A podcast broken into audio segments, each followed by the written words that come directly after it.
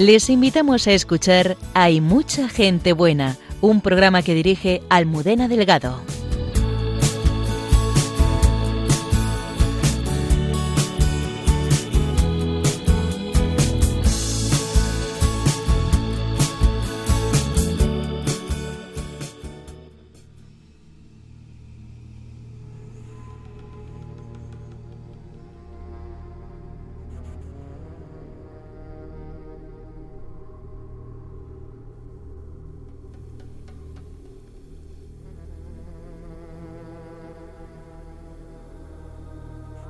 Sin figura,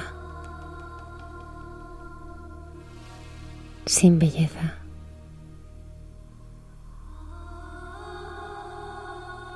Lo vemos sin aspecto atrayente, despreciado y evitado de los hombres.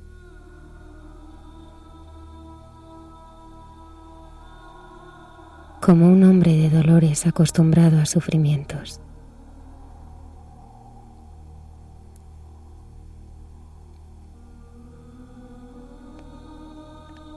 Ante Él se ocultan los rostros.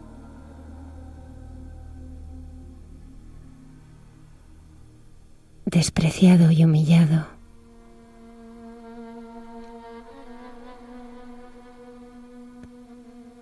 Él soportó nuestros sufrimientos.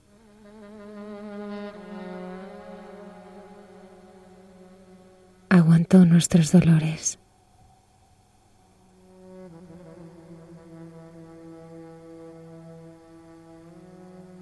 Nosotros le vimos como un leproso, herido de Dios y ultrajado. Pero Él fue traspasado por nuestras rebeliones,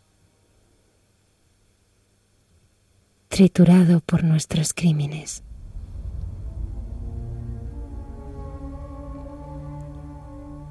Nuestro castigo cayó sobre Él.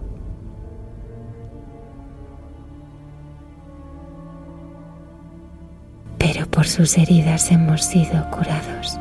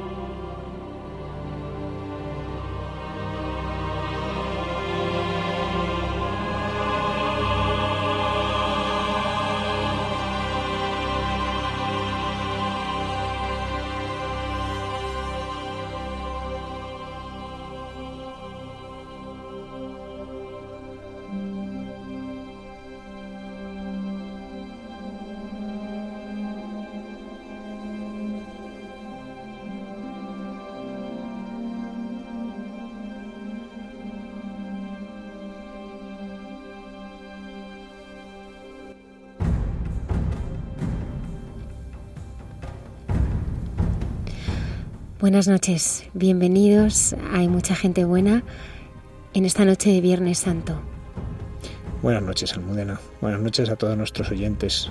Hoy hemos celebrado litúrgicamente la pasión, la muerte del Señor y en esta noche pues queremos profundizar en lo que hemos celebrado. Queremos adentrarnos más profundamente en los misterios de cómo el Señor se ha entregado por nosotros y para ello lo vamos a hacer de la mano de Nicolás Dittel Sagües, uno de los mayores expertos que hay en la sábana santa y divulgadores que tenemos en España, y que nos va a ayudar a descubrir a través de este quinto evangelio, que es la sábana santa, pues muchas claves para que entendamos mejor la entrega que hace Jesucristo de su vida por nosotros.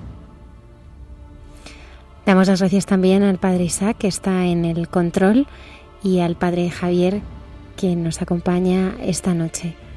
Gracias por estar ahí.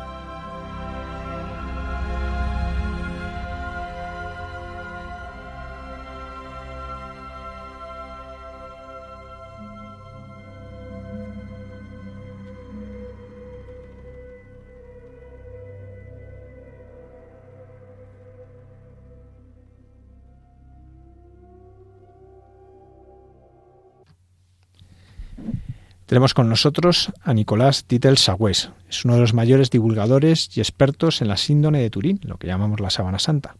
Es licenciado en Ciencias Físicas, diplomado en Ingeniería de Sistemas y se ha dedicado muchos años a la docencia en el Colegio Retamar.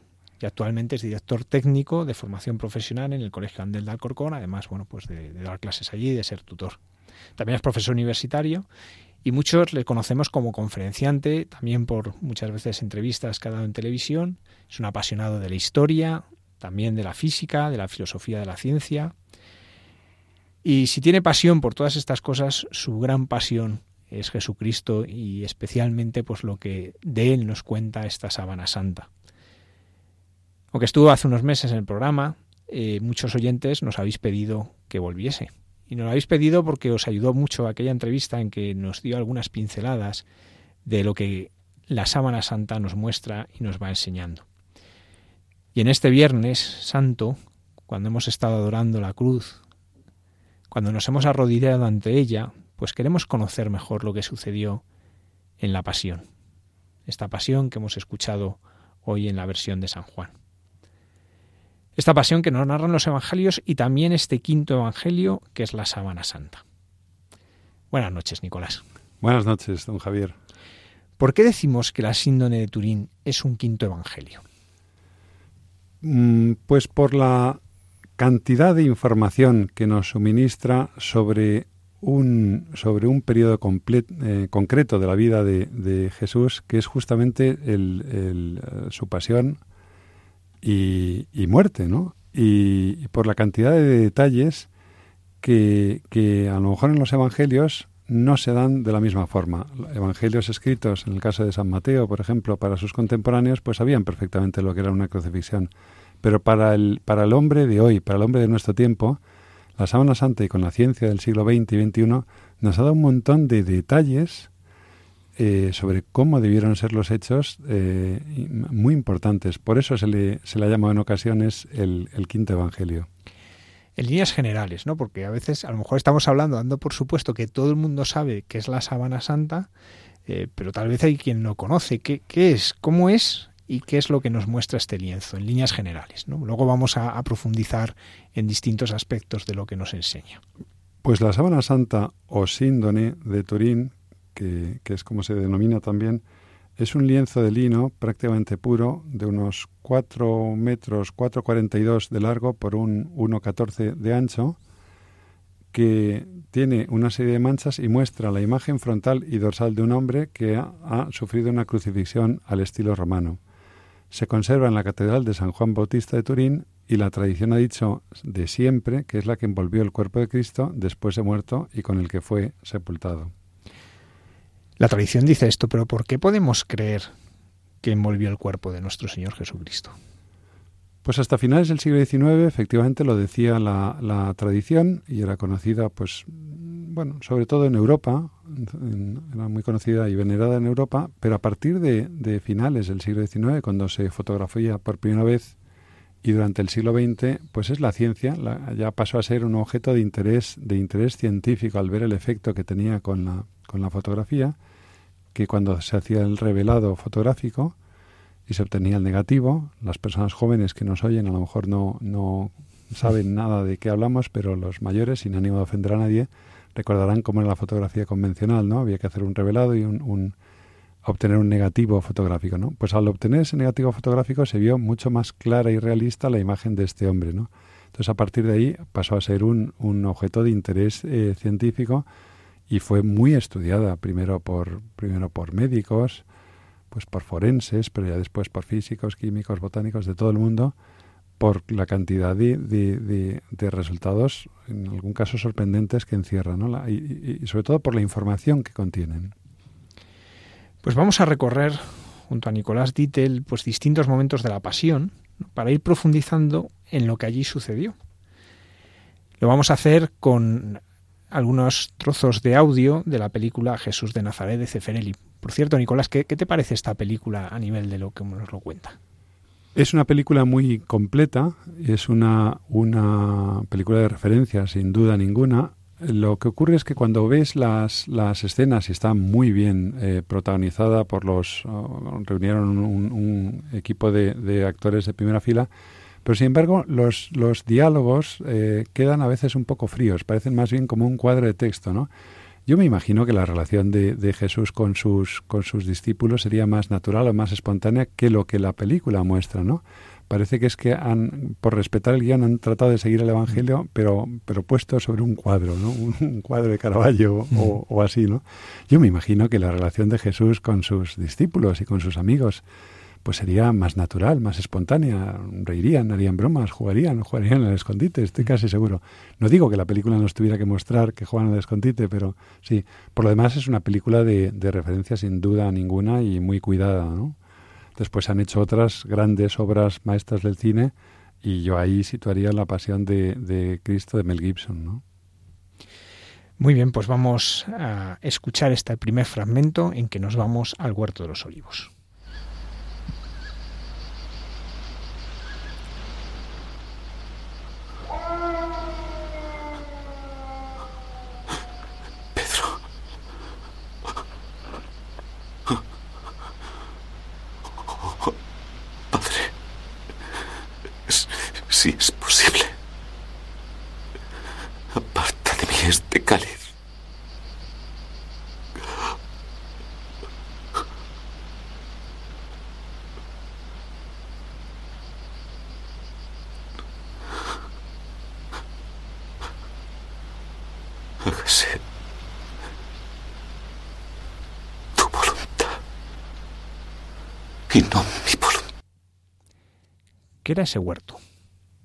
¿Qué es lo que llamamos el huerto de los olivos? el huerto de los olivos era una pequeña finca que había al, otro lado de la vieja ciudad de, Jerusalén. Al otro lado quiere decir cruzando el, torrente del Cedrón o Kidron en, griego, ¿no? Estaba más bien en la parte baja de, de, la ladera del Monte de los Olivos, que es como una pequeña cadena de tres cerretes que están, están alineados, ¿no?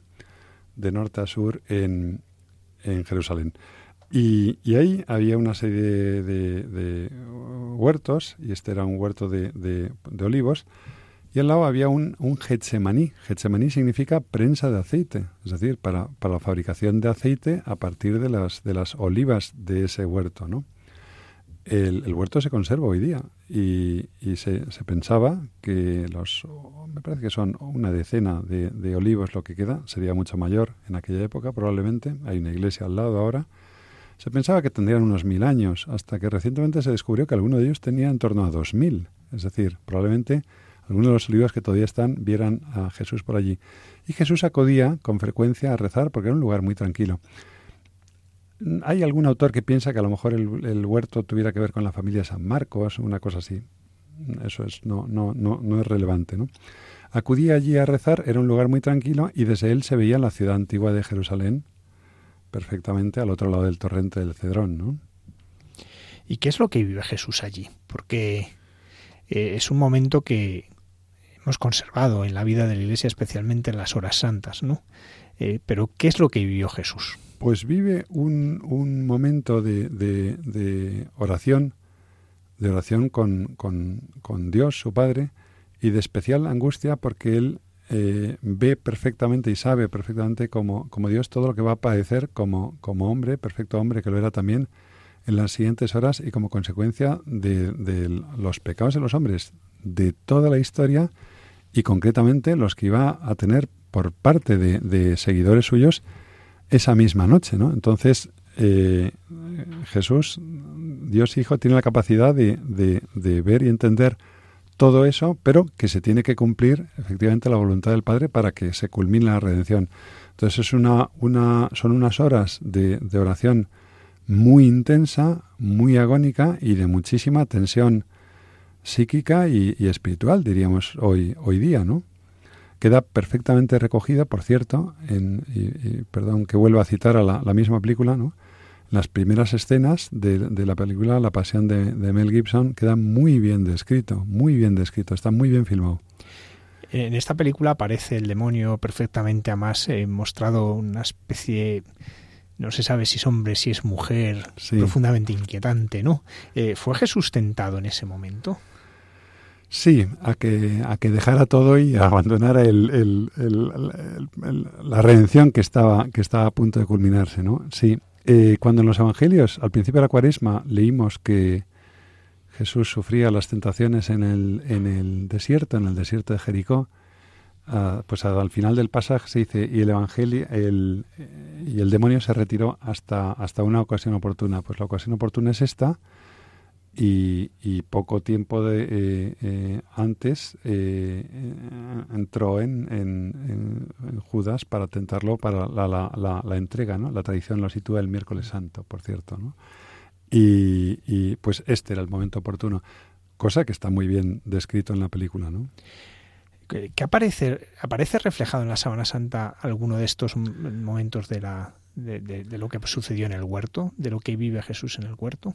No, durante un tiempo se pensó, durante un tiempo se pensó que, el, que la, la, imagen del rostro de la sábana podía tener una serie de, de mm, manchas de, de, sangre muy suave, uniforme por todo él, que pudieran estar eh, eh, justificadas por una lo que se llama una hematohidrosis, un, un, sudor de sangre. Pero, pero no. Recientemente se ha visto que no que no, no cabe concluir eso, ¿no? O sea, no, no podemos concluir más cosas de las que de las que queremos, ¿no? Eh, curiosamente, este fenómeno de la hematohidrosis, el único evangelista que lo describe fue San Lucas, que era médico, es el patrón de los médicos, que lo describe, en la película lo recoge muy bien y supone, pues, pues efectivamente, sudar sangre. Esto no produce en sí mismo un dolor muy grande, ni, ni es causado por, por algún traumatismo físico, sino más bien por una tensión psíquica muy, muy, muy, muy fuerte. Eh, lo que ocurre es que se rompen los, los pequeños capilares que están cerca de las glándulas sudoríparas, entonces vierte sangre líquida sobre las glándulas sudoríparas y efectivamente se suda, se suda sangre, sin que esto produzca un dolor eh, eh, relevante, ¿no? Pero tiene, es como resultado de la tensión psíquica tan fuerte que estaba sufriendo Jesús en esos momentos, como decíamos hace unos minutos, ¿no? Sí, es que hay a veces, eh, si ponemos mucho la atención en el dolor físico, nos damos cuenta que, el principal es ese dolor moral, ¿no? Ese dolor psíquico de cargar con el pecado, ¿no? De cargar con, con todo el pecado del mundo. Y, y, el Evangelio pues tiene estos signos, ¿no? Porque lo, que, lo, físico es lo que vemos, a lo mejor lo que nos es más fácil entender. Por eso es el regalo de la Sábana Santa, ¿no? Que tenemos, ¿no? La expresión de lo que allí sucede. ¿Qué sentido podemos encontrar para nosotros en, la oración del huerto de Jesús? ¿Cómo nos puede ayudar a nosotros en nuestra vida? Pues darnos cuenta cómo Jesús acomete y, carga sobre sí los pecados de los hombres de toda la historia, es decir, los nuestros actuales también, pues están allí, están en la, en la, en la mente y en la tensión psíquica y espiritual que, que nuestro Señor estaba padeciendo esos, esos en esos momentos, ¿no? Esto en, la oración del, jueves santo de, ayer, pues nos, nos, nos, ayudó mucho y de hecho eh, la meditación de la pasión a partir de este punto, pues ha hecho muchos santos a lo largo de la historia, ¿no? Claro que nos puede ayudar, claro que nos puede aborrecer más el pecado, a esforzarnos más por combatirlo, a evitar los pecados mortales y los veniales deliberados y eh, a, poner un esfuerzo en, en ello, ¿no? Pues estando ahí en el huerto, se presentan eh, por los guardias del templo junto con Judas para detener a Jesús. Esta es tu hora, Judas. La hora de las sombras. Oh, maestro.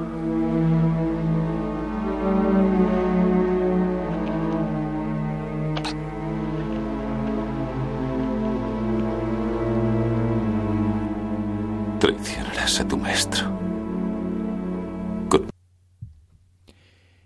¿Por qué le entrega a Judas? Porque claro, este es un, es un misterio, ¿no? El martes santo, el miércoles santo, lo escuchamos en la. Uno de los, uno de sus apóstoles, ¿no? Eh, bueno, eh, había una corriente entre los eh, judíos de la época, de la que probablemente, seguramente participó eh, Judas de que el Mesías debía ser un, un libertador en el sentido humano del, del, término y por lo tanto que lo que iba es acometer la, la liberación de, de Israel, de, en este caso del yugo romano y, y entonces, bueno, pues había incluso partidos, partidos políticos que estaban por esa labor. Y entonces probablemente Judas, uno de sus apóstoles, repito, es decir, eh, Jesús le llama como uno de, de los doce, pues Judas eh, pensaba, en, pensaba en esto y lo que había ido viendo durante la vida pública es que sí, que nuestro Señor hablaba del amor entre los hombres y tal, pero no acababa de, cuajar aquello que ellos tenían pensado. Y, puede que por ahí le viniera y le entrara la tentación de, de entregarlo. Pues esto no es lo que, lo que pensábamos, ¿no? Yo pienso muchas veces que, que podría moverle eso, ¿no? Aparte de la tentación clarísima, ¿no? Sí, sería como una tentación de ideologizar a Jesús, ¿no? Convertirlo sí, de, de, terrenalizarlo, no de humanizarlo, sino de terrenalizarlo y además particularizarlo a, a, nuestro pueblo judío que tiene que ser liberado, ¿no?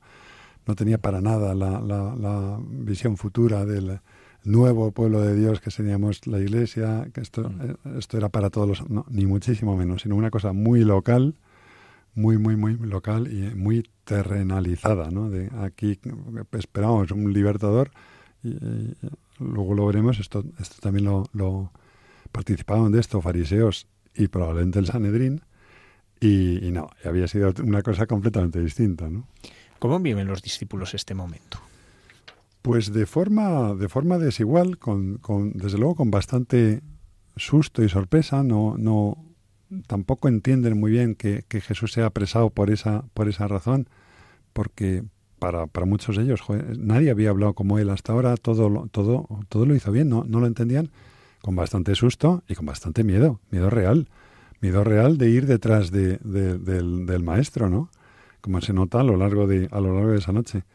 Quizá San Juan, el más joven, eh, pues mm, bueno, pues tiene menos miedo de pensar que, que tuviera a lo mejor alguna responsabilidad. No digo que fuera menor de edad, no lo, bueno, se le calcula unos 18 años, pero, pero mm, los discípulos con, con, con gran susto, ¿no?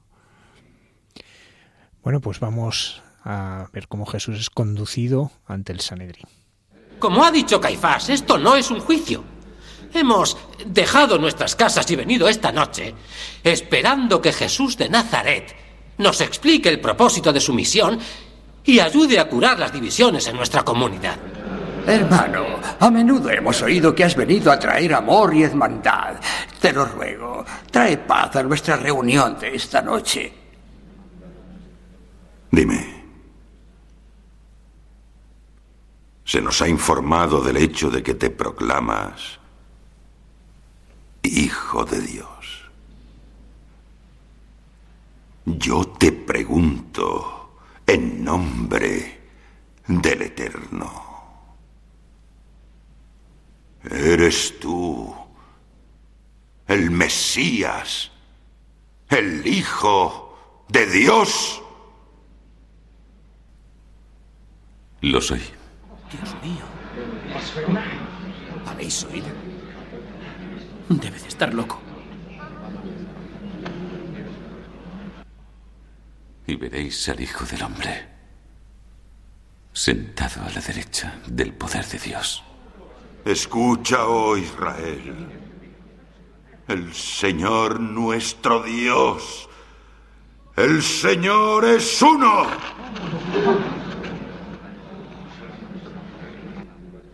Es suficiente. Que sea llevado ante el procurador Poncio Pilatos, en cuyas manos está la autoridad final. ¿Qué características tuvo este juicio, Nicolás? Eh, el Sanedrín era una asamblea, un consejo de, de- de sabios, de 70, eh, presididos por el, por el sumo sacerdote, aunque a partir de un momento en la historia hubo una reforma porque no se fiaban mucho de él y pusieron a un presidente, ¿no? Un, un consejo de sabios que tenía unas funciones de, de judicial, de poder judicial, y equivaldría, porque no se ocupaba de cualquier caso menor, equivaldría, vamos a decir, al Tribunal Supremo. De hecho, es el único que podía juzgar al rey. Esto es muy interesante, ¿no? Porque Ahí tiene un juicio al, al, al rey de reyes esa misma noche, ¿no? Probablemente no reunieran a todo el Sanedrín, no reunieran a los, a los 70, se solía reunir diariamente en el templo, en una sala determinada, y, y no los reunía a todos, reunía a, lo más, a, a los que pudieran llamar en aquella noche, ¿no? El juicio es un juicio precipitado, no se, no se escuchan conveniente, vamos, hoy no, no guardaría ninguna garantía jurídica, ¿no? A los testigos van cambiando los testigos en función de, lo, de, lo- de los intereses, eh, no dejan hablar a- al, al condenado, en fin, no, no, no tiene nada, dista mucho del, del juicio con garantías de los que conocemos hoy día, ¿no? Pues tenían una intención eh, a priori eh, de, de- de- de condena, ¿no? ¿Hubo algún tipo de oposición? ¿Sabemos si, si alguien se opuso en ese momento? Sí, eh, Nicodemo, José de Arimatea se opusieron, no voy a decir que tímidamente, se opusieron, porque, porque era muy fácil que fueran detrás, ¿no? Pero por lo menos en- en- si el juicio era una deliberación de un tribunal, fueran 70 o fueran muchos menos, pues sí que expresaron alguna, de hecho se oyó alguna voz en, en contra, ¿no? Pues este hombre no, no ha hecho nada malo, ¿no? Y sí, sí, sí que hubo una cierta forma de, de, de de oposición, aunque fuera, aunque fuera callada por la mayoría que tenía una intención clara, ¿no? Por tanto, este juicio no, no, no era ni legal en aquel momento. O, sí se puede considerar que para ellos sí, tenía un efecto legal. No, ha, habido algún que otra, alguna que otra publicación interesante. En, el Centro Español de Sindología se escribieron algunas al, principio, el, presidente anterior, sobre el proceso legal de Jesús. Han escrito algunas sobre el cúmulo de irregularidades que hubo, ¿no? Eh, desde todo, cómo van cambiando, sabiendo ellos que finalmente ellos no podían condenar a muerte, pero cómo lo conducen todo para prepararlo así, ¿no? ¿En la Semana Santa tenemos reflejado este juicio de alguna manera? El juicio del Sanedrín propiamente no, pero, pero hay un detalle que es, en, un momento dado, la, la escritura habla de que eh, a Jesús le dieron una... Así respondes al sumo sacerdote y le dan una bofetada. El, el texto en español se ha traducido por bofetada, pero la palabra original griega es rapisma, y, y rapisma significa eh, golpe de bastonazo o palo corto, que es muy distinto a una bofetada. En español entendemos por una bofetada una, una torta mano abierta que hace bastante ruido y a veces daño según la fuerza que se emplee en darla, pero es una torta mano abierta, te deja el moflete colorado eh, toda la tarde según la intensidad. ¿no? Sin embargo, un golpe de, de bastonazo o palo corto es una cosa completamente distinta. Y de hecho, el, pómulo derecho del hombre de la sábana sí que presenta una hinchazón importante. Eso le debió producir un hematoma que apenas le dejara ver abrir el, eh, este ojo, ¿no? Que pudo ser infringido o bien por un tipo zurdo, porque es el pómulo derecho de, de Jesús, o bien por un, por un diestro de revés, como un golpe de estos de tenis, ¿no? Pero claro, con un, con un golpe de bastón o palo corto de los que llevaban los cetros. De manera que sí, eh, y, ese momento sí que tiene que ver con el juicio del Sanedrín cuando es el sumo sacerdote el que interroga. Realmente, ¿por qué le condenan? Evidentemente lo que hay detrás son envidias, es una, una decisión tomada, pero ¿qué motivo dan para condenar a Jesús? En el Sanedrín tienen unos y los van modificando en el, cuando están ya ante Poncio Pilato, ¿no? al cual odiaban y detestaban profundamente como, como, como eh, procurador romano que era del pueblo invasor, ¿no? Pero tienen que condenar a muerte a Jesús y es la única, es la única forma, ¿no? Ellos lo van condenando por blasfemo, por eh, hablar eh, a, Dios y de Dios como Padre, eso no había hecho nadie hasta ahora, y por violentar a lo mejor las leyes de, la, del, de Moisés para hacer milagros, para curar a personas y tal, sin, sin ver el fondo, sino atenerse única y exclusivamente a la ley. ¿no? Era un competidor, era un competidor a, la, a, los, a los escribas y fariseos, y, y, desde luego si Jesús fue duro durante su predicación contra algo, contra alguien, fue con los, fue con los fariseos, cuya hipocresía no, no, no, no soportaba, ¿no? Y esto durante tres años estuvo que, que producir hay un sentimiento de, venganza, acabemos con esto, porque si, y además hagámoslo pronto, debe morir un hombre por el pueblo, porque si no, como se dice en la, escritura, ¿no? ¿por qué no le pueden ejecutar la sentencia? Porque vemos, por ejemplo, en el capítulo La mujer sorprendida en adulterio que estaban dispuestos a apedrearla, o sea, ahí ya iban a apedrearla. Eh, ¿Por qué ellos no van a ejecutar esta sentencia? Por un caso de, por aquel caso de adulterio. En principio, ellos oficial y legalmente no podían condenar a muerte, sorprendentemente. Probablemente aquella condena fuera condena a ser lapidada. La condena de flagelación también era condena a ser flagelado. Las heridas de, un, de, un, de una ejecución o de otra son tremendas y producían la muerte, pero, pero la condena explícita a muerte, que es distinto, y eso sí que tenían claro que era una crucifixión, no la podía, no la podía dictar el, el Sanedrín. Tenía que ser el poder romano.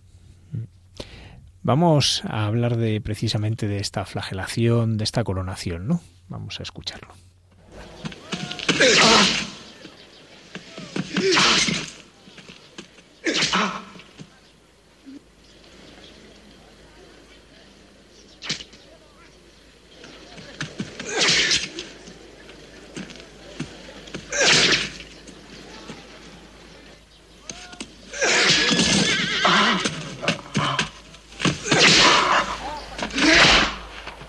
Ya basta. Ponedle la ropa.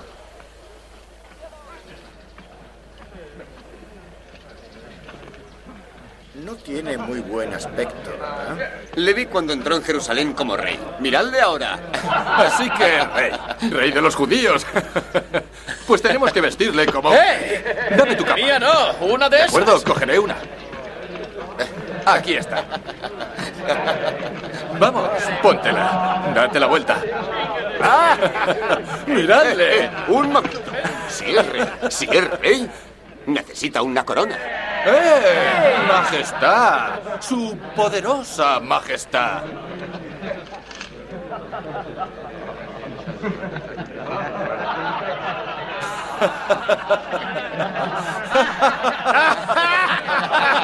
¡Oh, miradle! ¡Ya la tengo! ¡Una corona real! ¡Mira lo que tienes! ¡Tienes tu corona! ¡Necesito un cetro! ¡Majestad! Aquí está la corona, majestad. ¡Solo le falta el cetro, eh! Oh, ahora sí es un rey. Si odiaban tanto a Pilatos, ¿por qué le envían a Pilatos? Porque es el que necesitan para que, lo, para que dicte sentencia de muerte. Eso es lo, lo que comentábamos hace un rato. Entonces necesitan del poder romano para que lo dicte por más que les, por más que les mm, repugne, ¿no? Lo, lo detestaban, lógicamente. ¿Y por qué Pilatos lo recibe? Porque eh, Pilatos era el, el procurador de Judea. Todo, todo aquello era una parte de una esquinita del Imperio Romano que dependía del gobernador de Siria. Y normalmente el procurador de Judea no vivía en Jerusalén. Acudía a Jerusalén desde su residencia habitual, que es Cesarea Marítima. eh, acudía a Jerusalén porque a Jerusalén es donde iban durante la, la Pascua pues todos los judíos procedentes de, de también de esa de Galilea y de otras partes, e incluso de fuera de lo que hoy día eh, llamamos Tierra, Tierra Santa. ¿no? no se puede hablar de, de Palestina hasta mediados del siglo II, por cierto. De, entonces, eh, acudían para la fiesta y, entonces era normal que el procurador de Judea se trasladara a Jerusalén y normalmente se alojara en la Torre Antonia, que estaba en, el, en la esquina noroeste de la, de la esplanada del templo, ¿no? Eh, porque desde ahí se veía perfectamente el templo, que es donde podía haber disturbios, ¿no? Y, entonces eh, él lo que no quería es que le importunaran lo más mínimo. Lo recibe malhumorado, disgustado, que me traen aquí un problema de judíos, que resuelvan entre ellos judíos y eh, ¿qué, qué, tiene que ver conmigo, ¿no? ¿Por qué ve primero esta condena a ser flagelado? ¿Cómo, cómo es, eh, por, por, un lado, cómo, cómo es el juicio que hace Pilato y por qué le condena esta flagelación? Porque va subiendo eh, va subiendo el nivel de las acusaciones. El Sanedrín, los representantes del Sanedrín que acuden a Pilatos, y ahí está, esto está muy bien descrito en la película de, de La Pasión de Mel Gibson, van cambiando, van cambiando la, acusación porque se dan cuenta que con blasfemia y todo eso a Pilatos le da igual, si ellos eran paganos, le da absolutamente lo mismo, no quería saber nada de la, de la religión judía. Sin embargo, es de las, de las pocas zonas del Imperio Romano donde se respetó una cierta administración, una cierta jurisdicción, por cómo eran de duros y de, de correosos los, los judíos apegados a sus leyes, a sus tradiciones, y entonces se mantenía un procurador. ¿no? Van cambiando la sentencia. Eh, Pilato había oído hablar probablemente ya de, Jesús en los, en los años anteriores, llevaba unos seis años o por ahí en su, en su cargo, y, no, es que no tenía mayor intención de, entonces, el Sanedrín y sus representantes lo que van haciendo es subirla, subirla, ir subiendo poco a poco la acusación para poderle a arrancar de Pilatos una, una condena a muerte, ¿no? Por crucifixión romana, ¿no? Y entonces, cuando por, decide la flagelación? ¿Por qué le condenan a, a, ser flagelado? Él piensa que, bueno, si les doy un, si le doy un buen escarmiento, seguramente calmaré al hombre, lo dejo vivo, no tengo, en principio, en principio vamos a salvar la intención inicial de Poncio Pilato, eh, no tenía intención de, de, matarlo y sobre todo que no se le complicaran la fiesta y los días que él estaba allí. Él querría volverse a Cesarea Marítima sin que lo, lo, entendemos, ¿no? Desde el punto de vista del orden público, que aquello no se soliviantara mucho. Los judíos ya habían tenido conatos de rebelión y lo que quería es que estuviera aquello lo más tranquilo posible, ¿no? Y los tuvieron después, en el siglo I, mediados del siglo I y en el, en el II, ¿no? Entonces quería que le dejaran en paz. Pensó que castigándolo a un castigo de flagelación que era muy fuerte y que era una condena jurídica a ser flagelado, con eso ya calmara a los judíos y al mismo tiempo, entre comillas, dejara vivo a Jesús, porque la flagelación, eh, el castigo era ser flagelado, no a morir flagelado, pero dejaba muchas veces muerto al, al, condenado por, por, por, por, cómo era, ¿no? Ahora, ahora si, si, hace falta entramos en los detalles, ¿no? Sí, porque eh, de esto es de lo que más nos cuenta la Sábana Santa, ¿no? Porque en el Evangelio apenas sabemos, dice, fue flagelado, ¿no? No dice mucho más. Eh, y la Sábana Santa, sin embargo, sí ahí nos refleja, nos refleja cómo fue esta flagelación. Sí, sí, sí, ¿Qué sabemos de ella? Los, los, los tipos de instrumentos que usaban los romanos pues eran, eh, por ejemplo, para ciudadanos romanos, pues solía usar una correa ancha de, de, cuero llamada larum o varas o bastones. Se azotaba con una vara o un bastón típico eh, de, azotar, por ejemplo, a desertores, el ejército romano, que eran ciudadanos romanos. ¿no? Y se empleaban otros instrumentos de tortura para eh, ciudadanos que no fueran romanos, como por ejemplo el flagellum, pues que era un mango de madera con unas tiras de cuero. Cuando el flagellum terminaba en unas mm, bolitas de plomo o huesecillos animales, se llamaba flagellum, de ahí viene la palabra española flagelación, o flagrum, flagellum o flagrum, taxilatum, que terminaba en unos taxilos. Y a veces, si entre las tiras de cuero llevaba insertos unas chapas de metal o trocitos de vidrio, eh, eh, entonces se llamaba, recibía el nombre de escorpión por el tremendo daño que infligía. Otro instrumento que también se usaba era el, el, lo que se llamaba el plumbum o plumbata. Era una anilla, una anilla metálica con un par de cadenas, que con eso se azota. Normalmente a pocos azotes que le des a una persona con eso lo, lo matas. Pero el castigo era ser flagelado. ¿no? Entonces la Sábana Santa sí que registra un total de unas 700 escoriaciones o más de objetos como los taxilos que he descrito, que son como las pesas de alterofilia de los circos del siglo XIX, un segmento de metal con dos bolas pesadas a cada lado, así chiquititos, de unos dos o tres centímetros, dos centímetros repartidos por todo el cuerpo, sobre todo por la zona de la espalda y las piernas, y los forenses estudiando sus trayectorias vieron que hubo dos verdugos de diferente estatura, uno a la izquierda y otro a la derecha, uno se concentraba en la zona de la espalda y otro en la zona de las piernas. Era un castigo sistemático. Se flagelaba, a, se azotaba al condenado completamente desnudo, evitando solamente dos zonas, cabeza y corazón. Y eso sí que lo ilustra muy bien la sábana santa, al objeto de que el condenado durara vivo el mayor tiempo posible. La ley judía fijaba un límite para, para los golpes, 39, 40 menos 1, en tres tandas de 13, todo muy ritual, como hacen todos los, judíos, ¿no? Pero la ley romana no fijaba más límite para el número de golpes que el cansancio, el asco el hastío de los verdugos ante lo que estaban viendo cuando los taxilos, estas bolitas de plomo, impactaban con los con tejidos blandos, dejaban, dejando muchas veces pues vísceras al aire. ¿no?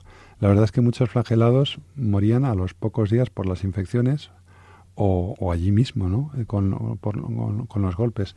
Como se cuentan más de 700 y pico, si dividimos por seis, si cada, cada flagelo, flagrum tenía tres tiras de cuero y estos, los, los, taxila, los taxilos que hemos descrito, pues son seis bolitas de plomo, ¿no? Entonces, si dividimos por seis el número de 700, 800 golpes que hay, pues sale unos 120 golpes. Es decir, ley romana, no ley judía, ¿no? Era un castigo suficientemente fuerte.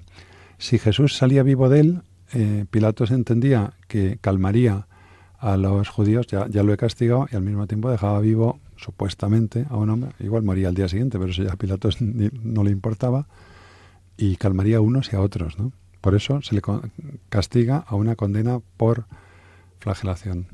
¿Por qué tanta crueldad? Porque pues eh, vemos a dos personas azotando de esta manera, viendo ese sufrimiento tan grande, ¿por qué, tanta crueldad? Y en las películas, sobre todo en la de, la de Mel Gibson, eh, de, hecho, se, vamos, se, describe con una gran crudeza, ¿no? Y yo, yo lo he pensado, las varias veces que he visto la, película, lo he pensado muchas veces. Eh, la explicación viene en, en, la tremenda inquina que los romanos sentían por los judíos y los judíos sentían por los romanos. Debía ser un destino poco deseable para, para los legionarios romanos, que siempre estaban en los límites del imperio, porque estos eran muy especialitos, seguían con sus leyes, seguían con sus instituciones, no, no se habían sometido pues como la Hispania romana o la Galia romana, otros extremos, o la Lusitania, que eran provincias romanas de pleno derecho, vamos a decirlo, mientras que allí no. Con lo cual, había una profunda inquina entre uno recíproca de judíos a, a, romanos y de romanos a judíos. Y es lo único que te sirve para explicar cómo es posible que estos, los, los ejecutores, los verdugos, los que ejecutan la crucifixión, que probablemente no conocían a Jesús de nada y por lo tanto no les había hecho nada, o si les había hecho algo solamente podía haber sido el bien, eh, desatan y descargan contra este condenado, ¿no? Eh, yo yo me lo, las veces que he visto la película y, bueno, pues también cuando, cuando estás en plena oración del Jueves Santo, piensas muchas veces sobre, sobre esto, ¿no? Cuando uno ve en la Sabana Santa eso, pues esos 700 heridas producidas por el flagelo, ¿un hombre puede soportar algo así? Eh, efectivamente, es, es, es, llamativo, ¿no? Algunos salían vivos de semejante condena, otros morían allí mismo al cabo de unos pocos días. Hay una, y esto ya es oh, muy, personal, ¿no? Yo creo que hay una, hay una voluntad de la víctima que por otro lado era un hombre fuerte, acostumbrado al, trabajo y al ejercicio, es decir, de una complexión atlética, esto también se ve en la Sábana Santa, hay una voluntad firme de, eh, por muy chocante que resulte oírlo, de mantenerse vivo hasta el final, es decir, hasta la muerte de cruz, ¿no? A pesar de lo durísima que, que, esta flagelación debió ser y la hazaña que pusieron estos romanos detestando a este judío que además les había incomodado pues el, el, orden público en el momento de la fiesta, ¿no? en el momento crucial de la fiesta.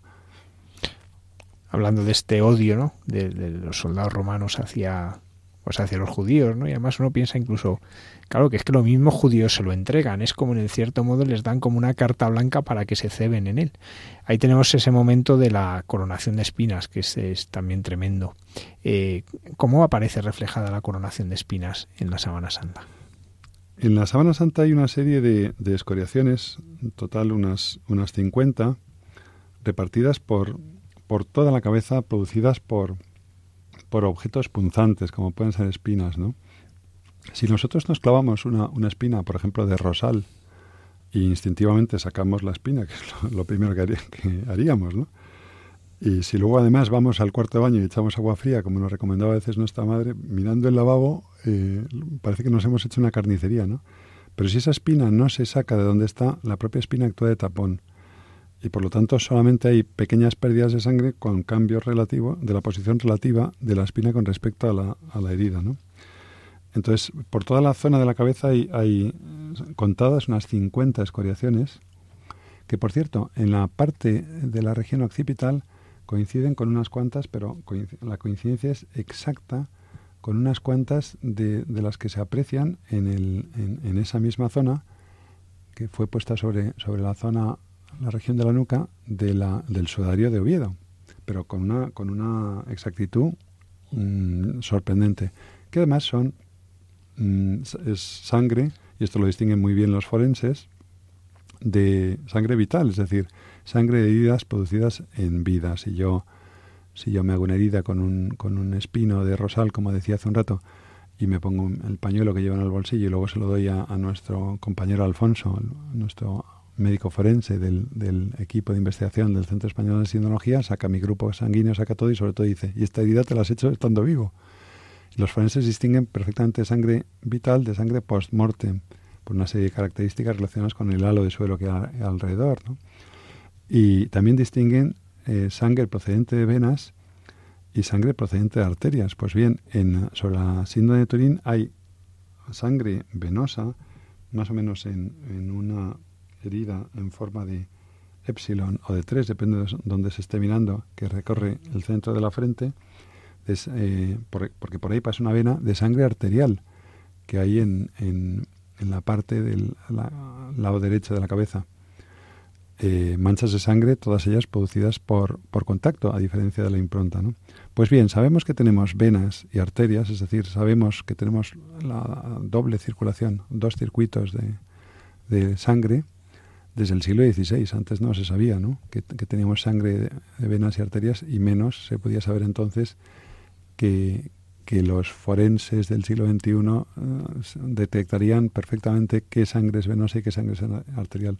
Pues en las índones se, se recoge. Y, y lo, que parecían manchas de sangre, entre 1978 y 1982, eh, los científicos norteamericanos John Heller y Alan Adler y el, el forense italiano Pierluigi Baima Bolone determinó que se trata de sangre, de sangre humana y de sangre humana del grupo AB que es un grupo muy escaso en Occidente, alrededor del 3%. Por cierto, curiosamente, las manchas de sangre del sudario de vida también son del grupo AB, eh, curiosamente. Y que es un grupo, repito, muy poco frecuente en Occidente, alrededor del 3%, mientras que en Oriente es uno de los grupos mayoritarios. Mayoritario no quiere decir la mitad más uno, el 51%, mayoritario quiere decir pues un 12, un 14% de los 6, 8 grupos sanguíneos que hay, ¿no? Y, luego una idea muy interesante sobre la, que se ha visto en el estudiando las heridas de sangre del rostro es que eh, la impronta, que es lo que llamamos a esta imagen frontal y dorsal de, este hombre, es como una decoloración de las fibras más eh, superficiales de los hilos de lino, ¿no? Pues parece que esta decoloración bajo las costritas de sangre no existe. O dicho de otra manera, Primero se fijó sobre el tejido las manchas de sangre y después la impronta. Esta es una idea muy importante. ¿no? Acabamos de sacar en la mesa el sudario de Oviedo. ¿Qué es este sudario de Oviedo? El sudario de Oviedo es una tela de, lino de unos 85 por 53 centímetros de largo que se conserva en la Cámara Santa de la Catedral de Oviedo desde principios del siglo IX y, que la tradición ha dicho siempre que fue, como así reza en el arca que la, que la conservaba, Sudarium Domini, el sudario de, de, nuestro Señor, que la tradición decía que había sido puesto sobre, sobre la cabeza de Jesús. No muestra figura alguna, ni de un rostro, ni de un cuerpo, ni de nada, a diferencia de la síndrome de Turín, que sí que muestra la figura frontal y dorsal de un hombre, sino que lo que tiene el sudario de Oviedo son una serie de manchas sanguinolentas, también tiene restos de quemaduras, tal, en menor medida que la síndrome, pero eh, manchas sanguinolentas de, de, sangre deslavada, es decir, en una proporción de un sexto de sangre y cinco sextos de, de suero, de líquido pulmonar, y que han ido dejando manchas sucesivas sobre, sobre la tela, ¿no? No muestra, repito, la figura de ningún rostro para nada. Al revés, es un, si lo ves de, y no sabes nada de él, te parece un trapo sucio, ¿no? Como diría, como dijo y pensó nuestro forense ya fallecido, por cierto, hace muy poco, en febrero, ¿no? Del fin José Villalaín, un recuerdo para él desde aquí, para su familia, y una oración. Eh, es un trapo que si lo ves en, en, la calle y no sabes lo que es, darías un rodeo para no pisarlo, ¿no? porque es un trapo sucio, viejo, antiguo. Pero que constituye una reliquia complementaria y muy interesante, complementaria de la, de la síndrome de Turín. ¿no? Ya hemos hablado de alguna de las coincidencias, hay, hay más. ¿no? Muy bien, pues vamos a escuchar ahora la condena a muerte de Jesús por parte de Pilato. ¿Cuál de los dos queréis que liberemos? a Jesús de Nazaret. No podemos permitir que le maten. Culpable de proclamarse rey de los judíos. Oh, y lleva corona. Oh. A Barrabás. ¡Libera a Jesús! ¡Es el verdadero profeta! ¡Liberad a Barrabás! ¡Es nuestro Salvador! ¡Liberadle! ¡Jesús es un falso profeta! ¡Es un falso profeta! ¡Nos ha traicionado! ¡Matad al Nazareno! ¡Jesús! ¡Jesús! ¡Queremos a Barrabás! ¡Liberad a Barrabás! ¡Barrabás! ¡Jesús! ¡Jesús! ¡Barrabás! ¡Jesús! ¡Cállate, rapera! Ah. ¡Liberad a Barrabás! ¡Liberadle! ¡Liberad al Nazareno! ¡Es el verdadero profeta!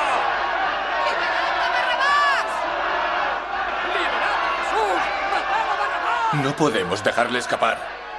No queremos que Barrabás escape, pero...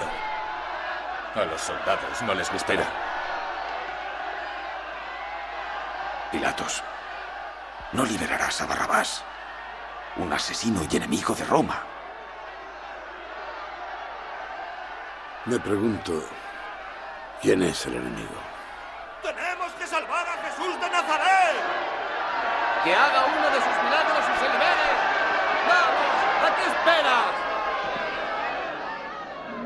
Que quede escrito que Jesús de Nazaret es culpable de traición por proclamarse rey de los judíos y es condenado a ser crucificado. ¿Cómo era esta costumbre de soltar un preso en la Pascua? Bueno, con motivo de la, de la fiesta, ¿no? Y, efectivamente habrían conseguido del, poder romano que se mantuviera, así los tenían más o menos mmm, tranquilos, y era una manera de congraciarse con, con él, eh, que el poder romano se congraciara con el, con el pueblo sometido, ¿no? Y, y, sí, soltaban un preso por, con motivo de la fiesta, ¿no? Costumbre que se mantiene en, en España, en algún sitio en Málaga, y se hace con, con gran asombro normalmente del que, del que resulta, del que resulta liberado, ¿no? pero que se sigue viviendo, es muy curioso. ¿no? Sí, que muchas veces va en la procesión después. Sí, eh, sí, sí, sí, sí. Muy, y muy claro, curioso. lógicamente agradecido, ¿no? Sorprendido primero, agradecido después. ¿no? ¿Y por qué le condena Pilato? ¿Cuál es la condena al final? ¿Por qué, por qué le condena? Ya, eh, en principio ya la había condenado, la ha flagelado. ¿No? Sí, para que condena. se calmaran, pero como con eso no los calma, el, los representantes del Sanedrín, sumo sacerdote y tal, eh, siguen elevando la acusación y dicen, como sigamos con blasfemia y tal, nada. Pues este se opone al César. Si tú lo liberas, tú también vas contra el César. O sea, muy político.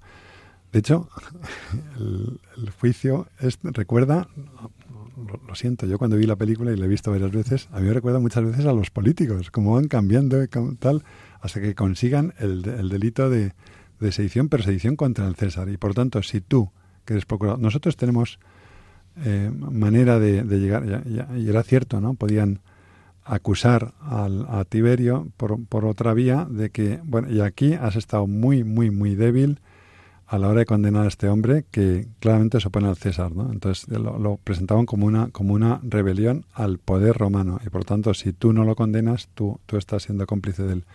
Y esto ya, entre esto y la que se iba enfureciendo la turba multa, pues todo esto a Pilato ya le, le, poco menos que le obligan, de alguna manera, ¿no? A, a sumar una condena de crucifixión a la previa de flagelación. Y esto era una anomalía en el derecho romano.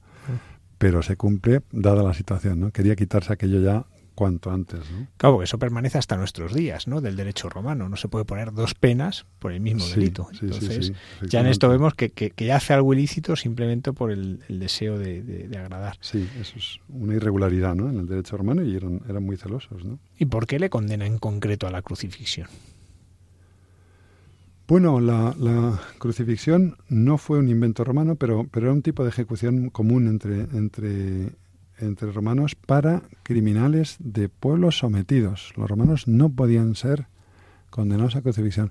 En los Hechos de los Apóstoles, que leeremos dentro de unos días en, en, Pascua, a San Pablo en sus viajes, sus avatares, tiene ya tres naufragios, le han dado varias palizas y tal. Una de las veces ya dice un gobernador de por allí, de la ribera del Mediterráneo Oriental, venga, venga, que lo crucifiquen. Y hace así, saca un pasaporte romano, ciudadano romano, jo, es verdad. Y no lo pueden crucificar. O sea, los eran, en eso respetuosos con su derecho, le dan la enésima paliza, lo azotan, lo azotan como a ciudadano romano, es decir, con los instrumentos que he comentado hace un rato, a los cuales era más fácil sobrevivir y lo dejan en, libertad. ¿no? Eh, la crucifixión estaba reservada para la peor chusma, la peor escoria de la peor calaña de los pueblos sometidos. ¿no? Y era un modo de, de, de, de tortura eh, común.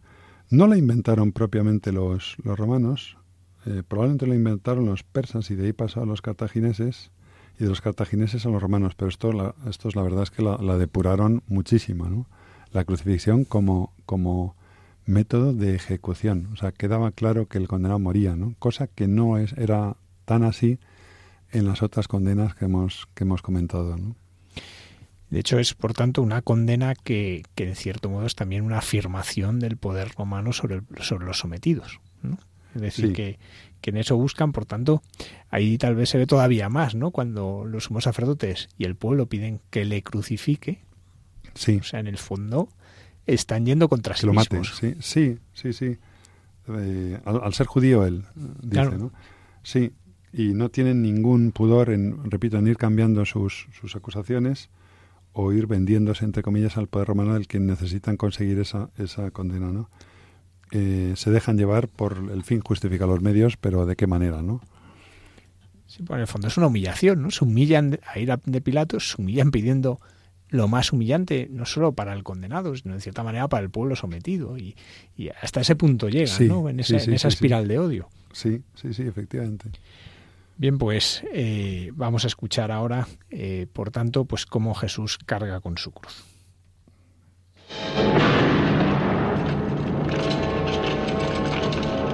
¡Dejad paso! Venga, dejad paso. Bien, dejad paso.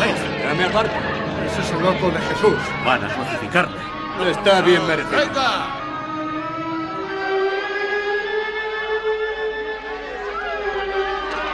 ¡Camina, vamos! ¡Fuera, fuera! ¡Sigue caminando! Ahí viene, ¿lo ves? Es un falso profeta. Esa es la justicia romana. ¡Nada esta chusma! ¡Atrás, atrás! No, no le hagas daño. Nicolás, ¿cómo fue el camino de Jesús hacia el Calvario? Pues el camino de Jesús hacia el Calvario, si salió de la, del punto donde estaba la, la Torre Antonia, ¿no? que era el, el, acuartelamiento con estas cuatro torres, en el, como he dicho antes, en el ángulo noroeste de la esplanada del templo, pues fue de unos 300, 400 metros, no más, no más. En, tiene gracia porque en la película de La Pasión de Mel Gibson, que, que llevo alabando un, un rato, sin embargo, esta escena eh, se, va a unos tres kilómetros por ahí para darle más fuerza al pasaje de Simón de Cirene, que ahora hablaremos, a unos tres kilómetros, que por otro lado, un condenado en esas condiciones es imposible que hubiera, que hubiera podido aguantar, ¿no? Más o menos son unos 300, 400 metros, no se corresponden con las calles actuales de la Vía Dolorosa, eso es imposible. De hecho, el, torrente del Tiropeón o de los queseros, que es el que pasaba por ahí en medio, era muchísimo más profundo. Es decir, había una bajada muy brusca y luego una subida por la ladera del monte Gareb, que es donde está eh, la, la, las huertos de la, de la zona del Calvario. ¿no? no confundir el monte Gareb, que está detrás más al oeste, con la roca del Calvario que es una cosa distinta que tenía forma de calavera. Pues sí, como tendría muchas y lo siguen teniendo en, nuestros campos. ¿no? Entonces, es de unos 300, 400 metros y con un trozo de él ya fuera de las, fuera de las murallas de la ciudad. No se podía condenar a nada, no, no se podía... Las, las, ejecuciones tenían lugar fuera de las ciudades y desde luego los enterramientos posteriores también. No se podía enterrar a nadie dentro de la ciudad, ¿no? Son 300, 400 metros, nos dices, eh, pero pasan muchas cosas en esos metros. Sí, pasan muchas cosas. Normalmente a los condenados, bueno, ahora hablaremos de eso, ¿no? Eh, llevaban parte de la cruz, pero no la cruz entera. Eh, y entonces, para no darle una vía o travesaño, como si fuera un travesaño de tren, realmente era el, el patíbulum, es decir, la, la, el leño de madera que cerraba la puerta del patio con lo que cargaban, pero claro, si se lo daban en los brazos era muy fácil que entre la muchedumbre soltaran el, la madera y echaran a correr y se escaparan con cómplices o sin ellos entre el gentío, ¿no? Y entonces los ataban, los ataban y si había varios condenados, ataban de uno a otro, con lo cual era imposible que los, los tres no podían tirar la madera a la que estaban atados y, y salir corriendo, ¿no? Era una manera de asegurar que independientemente del gentío, los condenados llegaban al lugar del suplicio, ¿no? donde les esperaba la otra parte de la, de la cruz, que era el palo vertical o, o estipes. ¿no? Entonces pasa parte por dentro de la de, depende cómo fuera la, hasta donde llegaba la segunda muralla en la época de Jesús, parte por dentro de las murallas y parte por fuera de las murallas de la, de la ciudad. Es decir, lo vería bastante gente, aquello estaba lleno de judíos, se habla incluso de 100.000 judíos que acudían a la, ciudad de Jerusalén durante los días de la, de la, fiesta. Estamos hablando de la víspera del día grande, ¿no? Y pues habría muchísimos mmm, seguidores, público, discípulos entre el público, público general, judíos de fuera de Jerusalén, eh, viendo y presenciando aquello, ¿no? Precisamente en la película La Pasión de Mel Gibson que estamos hablando, en este camino va haciendo como una contraposición precisamente con lo que se vive el Domingo de Ramos. ¿no? En ese momento se ve a Jesús avanzando, la gente el griterío y de repente pues esas imágenes ¿no? de unos días antes por la gente con palmas. ¿Cómo puede ser que aquellos que unos días antes se recibían con palmas, con alegría, reconociéndolo como Mesías, ahora hayan gritado crucifícalo y, y le estén insultando? Sí, eso es muy llamativo, pero eso nos vale a nosotros también, ¿no? Que le decimos que sí al Señor y luego caemos en pecados que pensábamos que... De manera que eso es una, una alegoría de la propia vida del ser humano, ¿no? Y eh, después también. Sí, es un motivo para, para pensar y para llevar a, la oración. ¿Cómo es posible que los mismos que la aclamaban el domingo, muy pocos eh, días después, algunos serían los mismos, eh, vociferaban contra él, ¿no? Repito, es una alegoría del, de la propia condición humana, ¿no? Decimos que sí al Señor y luego le negamos muchas, muchas veces, ¿no? Con, con nuestros pecados personales. ¿En la Sabana Santa aparece de algún modo reflejado lo que acontece en este camino? En la Sábana Santa sí, sí se puede afirmar que, que algunas de las de los pasajes o estaciones que contempla el rezo del tradicional Via Crucis eh, se observan en él. Por ejemplo, eh, en el rostro la nariz es recta, eh, perdón, es larga, pero recta no, aparece ligeramente desviada, no en la zona del hueso, que acaba aquí arriba, eh, el resto de la nariz es cartílago, las calaveras no tienen ni orejas ni nariz, esos son cartílagos, pues la nariz aparece ligeramente desviada en la zona del cartílago. se han descubierto en la punta de la nariz de la sábana santa partículas microscópicas de aragonito, que es un mineral muy rico en carbonato cálcico.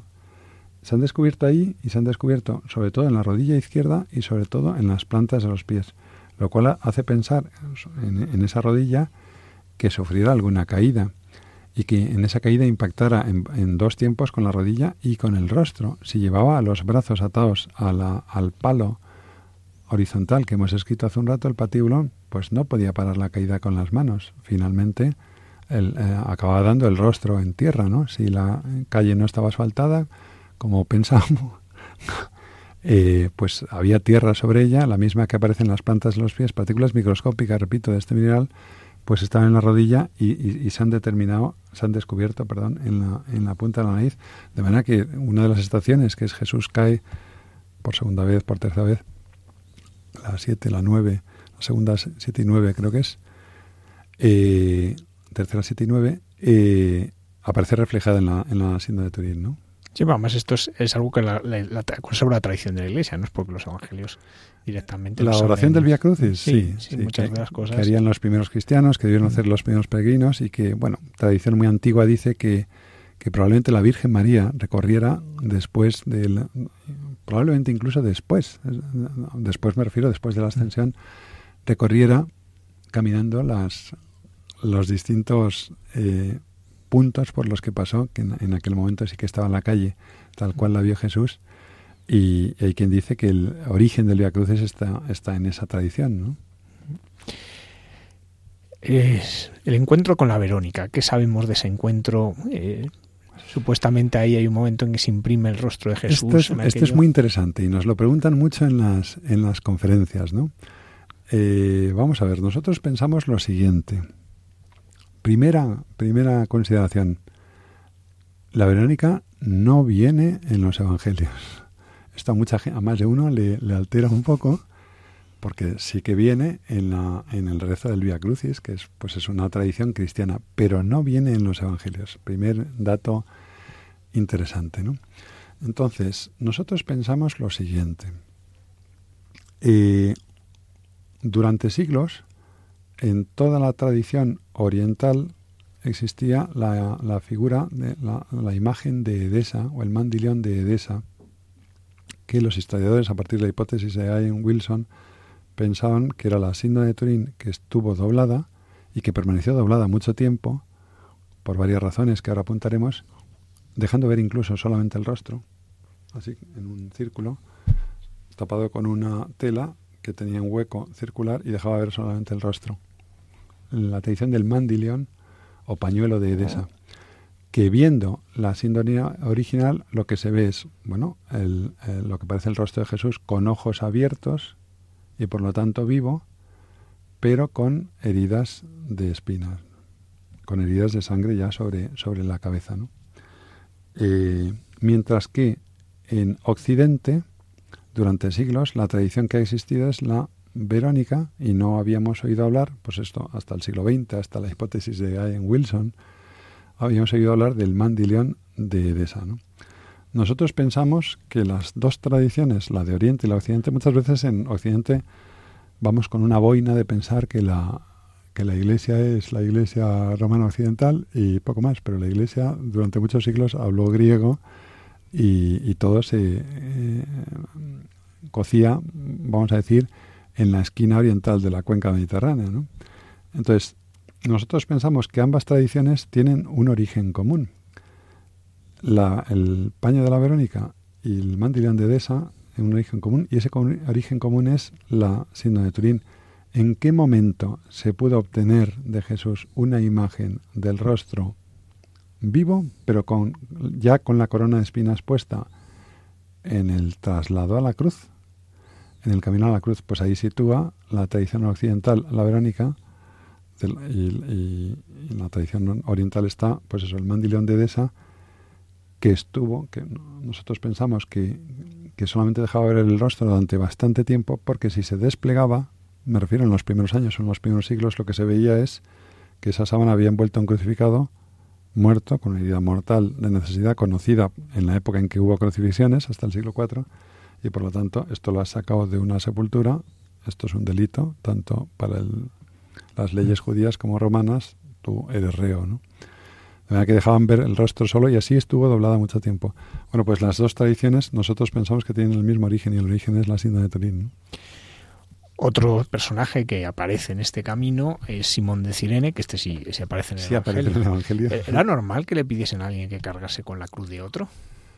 Pues si veían al condenado muy mal, eh, sí, sí debía ser, sí debía, debía ser normal que le ayudara sí, yo no pienso que fuera desatando, sino simplemente cogiéndole, eh, cogiéndole por debajo de los brazos, ayudándole, eh, aliviándole el, el, peso de, de, esa madera horizontal o, o ¿no?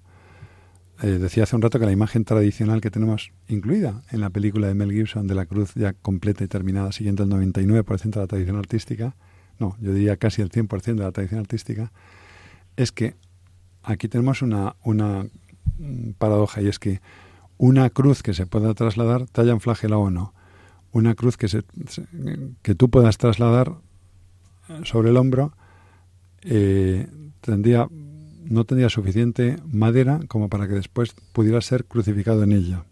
Me, me explico, la romperías, por lo que vamos a contar después. Eh, tiene que ser mucho más gruesa y pesada. Y si es más gruesa y pesada, te vas a 120 kilos y eso no lo puedes trasladar a una persona. El palo horizontal solamente, estamos hablando a lo mejor de unos 50 kilos, si lo puede trasladar una persona, pero una persona muy debilitada, eh, con, con, gran solamente lo podría hacer con gran dificultad, de manera que fuera normal, deseando acabar cuanto antes, y esto está recogido, eh, que tiraran de algún voluntario forzado a, ayudar al traslado de la cruz. Debían estar ahí en una esquina eh, Simón de Cirene, momento y escena providencial para su vida y la de sus hijos, Alejandro y Rufo, después convertidos al cristianismo, ¿no? Y, y le ayuda a trasladar la, la, cruz, a transportar la cruz. Claro, y esto piensa uno, claro, el llevar el patíbulo era también una manera de agotar al reo para que el momento de la crucifixión ya estuviese muy débil y durase poco, ¿no? Sí, y, y, sobre todo que, repito, que para crucificar, primero no debía haberse dado esa flagelación y por lo tanto no debía llegar tan, tan débil y, y eh, vamos, podía ser la condena directa de, a un reo a crucifixión y que no le hubieran hecho nada previo, ¿no? Entonces trasladaría en mejores condiciones físicas el, ese palo horizontal. Pero repito, estamos hablando de unos 50 kilos, ¿no?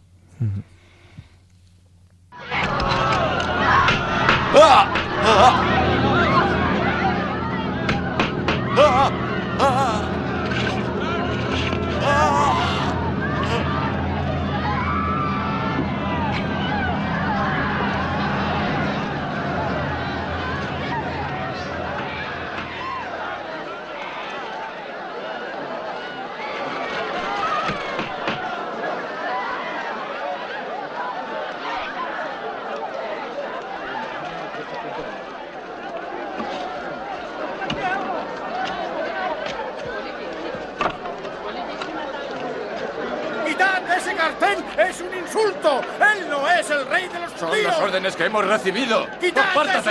¡Vamos, apartaos todos! ¡Es un insulto! No podéis matarle. No tenéis derecho.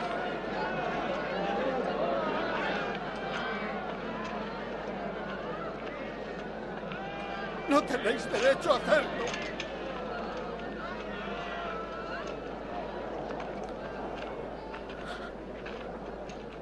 Padre, perdónales. Porque no saben lo que hacen.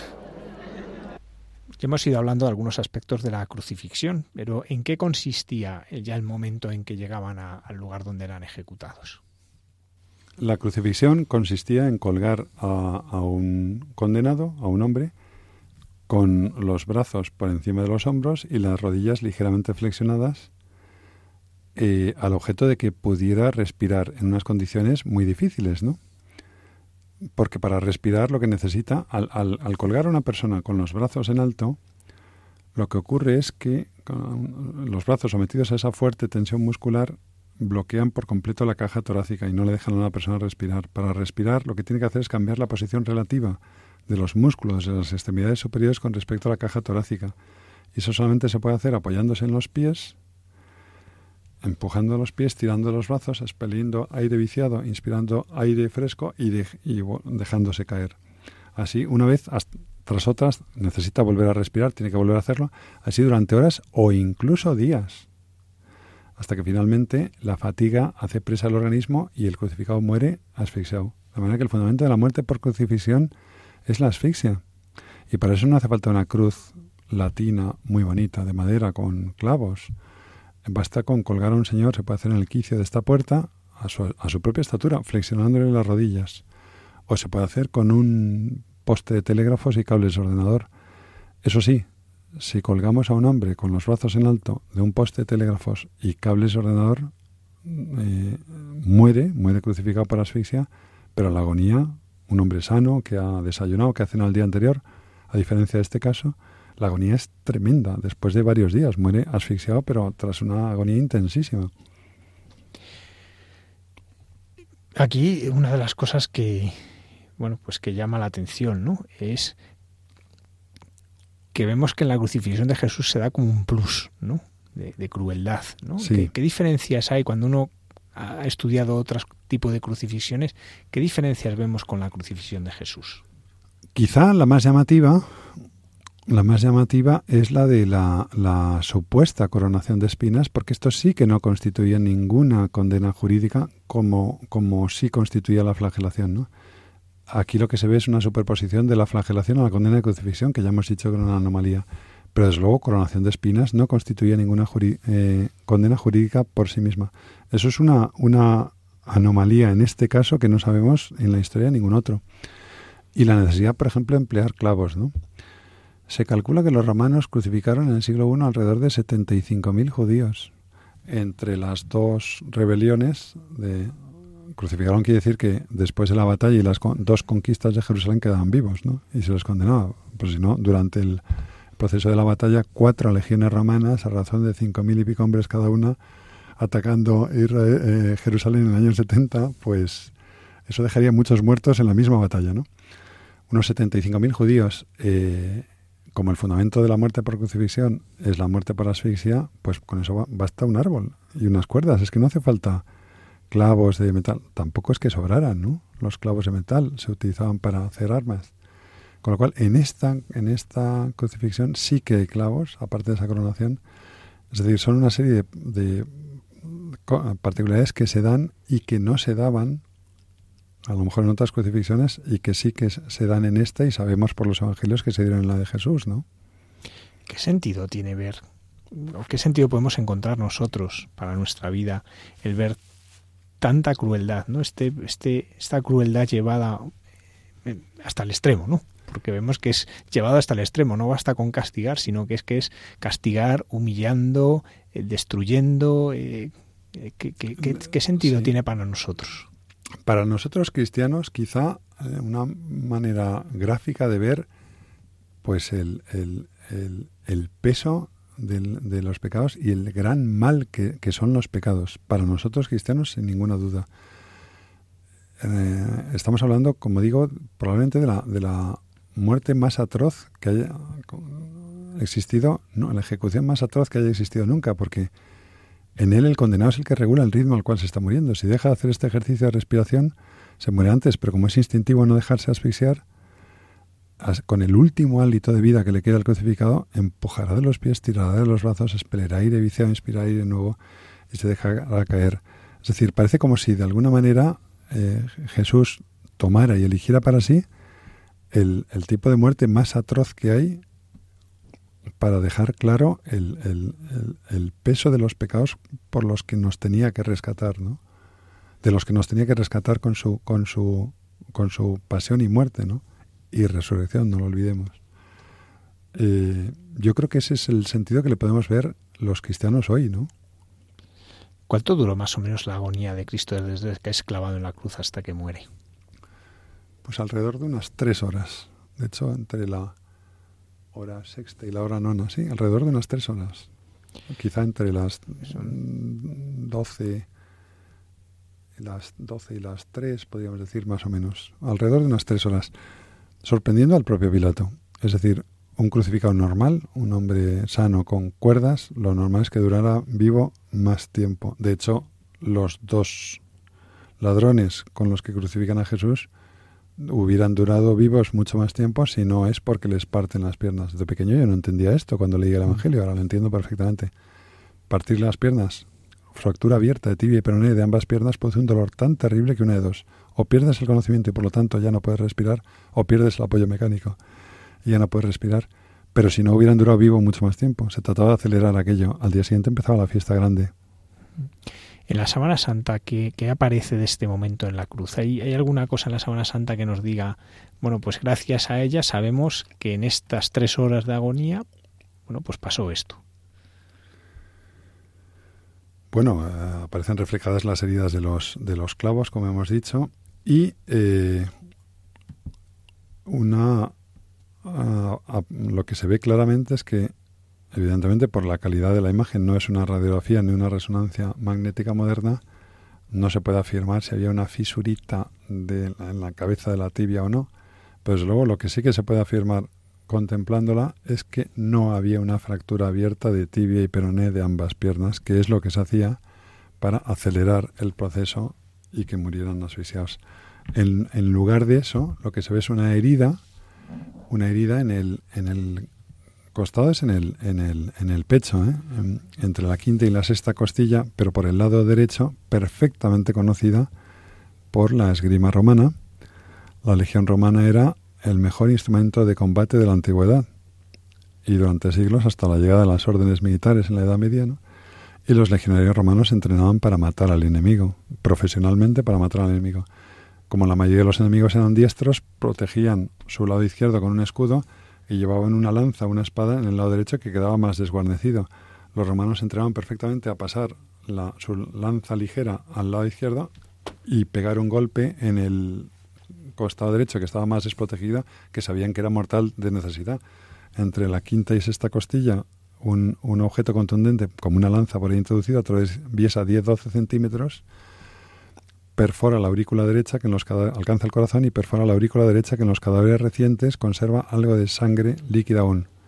Sangre que ha iniciado su descomposición, pero sangre líquida. Entonces, en la, en la sábana lo que se ve es que hay una herida que es post-mortem por la, el dibujo de la, de la hoja, del objeto contundente que la produjo. La sangre ha iniciado su descomposición porque está separada sangre de masa sanguínea y no hay una pérdida de sangre muy grande como si se le hace una herida equivalente a un hombre vivo ahora mismo y lo envolvemos en una sábana, como se ve en algunas películas. Queda la sábana absolutamente encharcada, ¿no?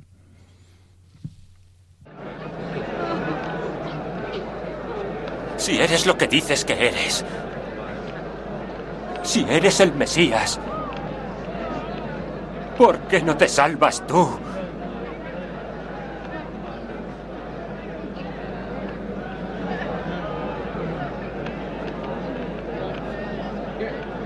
A nosotros. ¡Déjale en paz! ¿No tienes temor de Dios ni cuando te mueres? Merecemos morir. Porque recibimos el justo castigo por nuestros crímenes. Pero este hombre no ha hecho nada malo.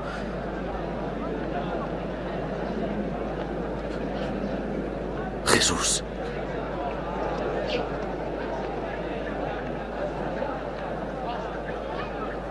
Recuérdame cuando entres en tu reino.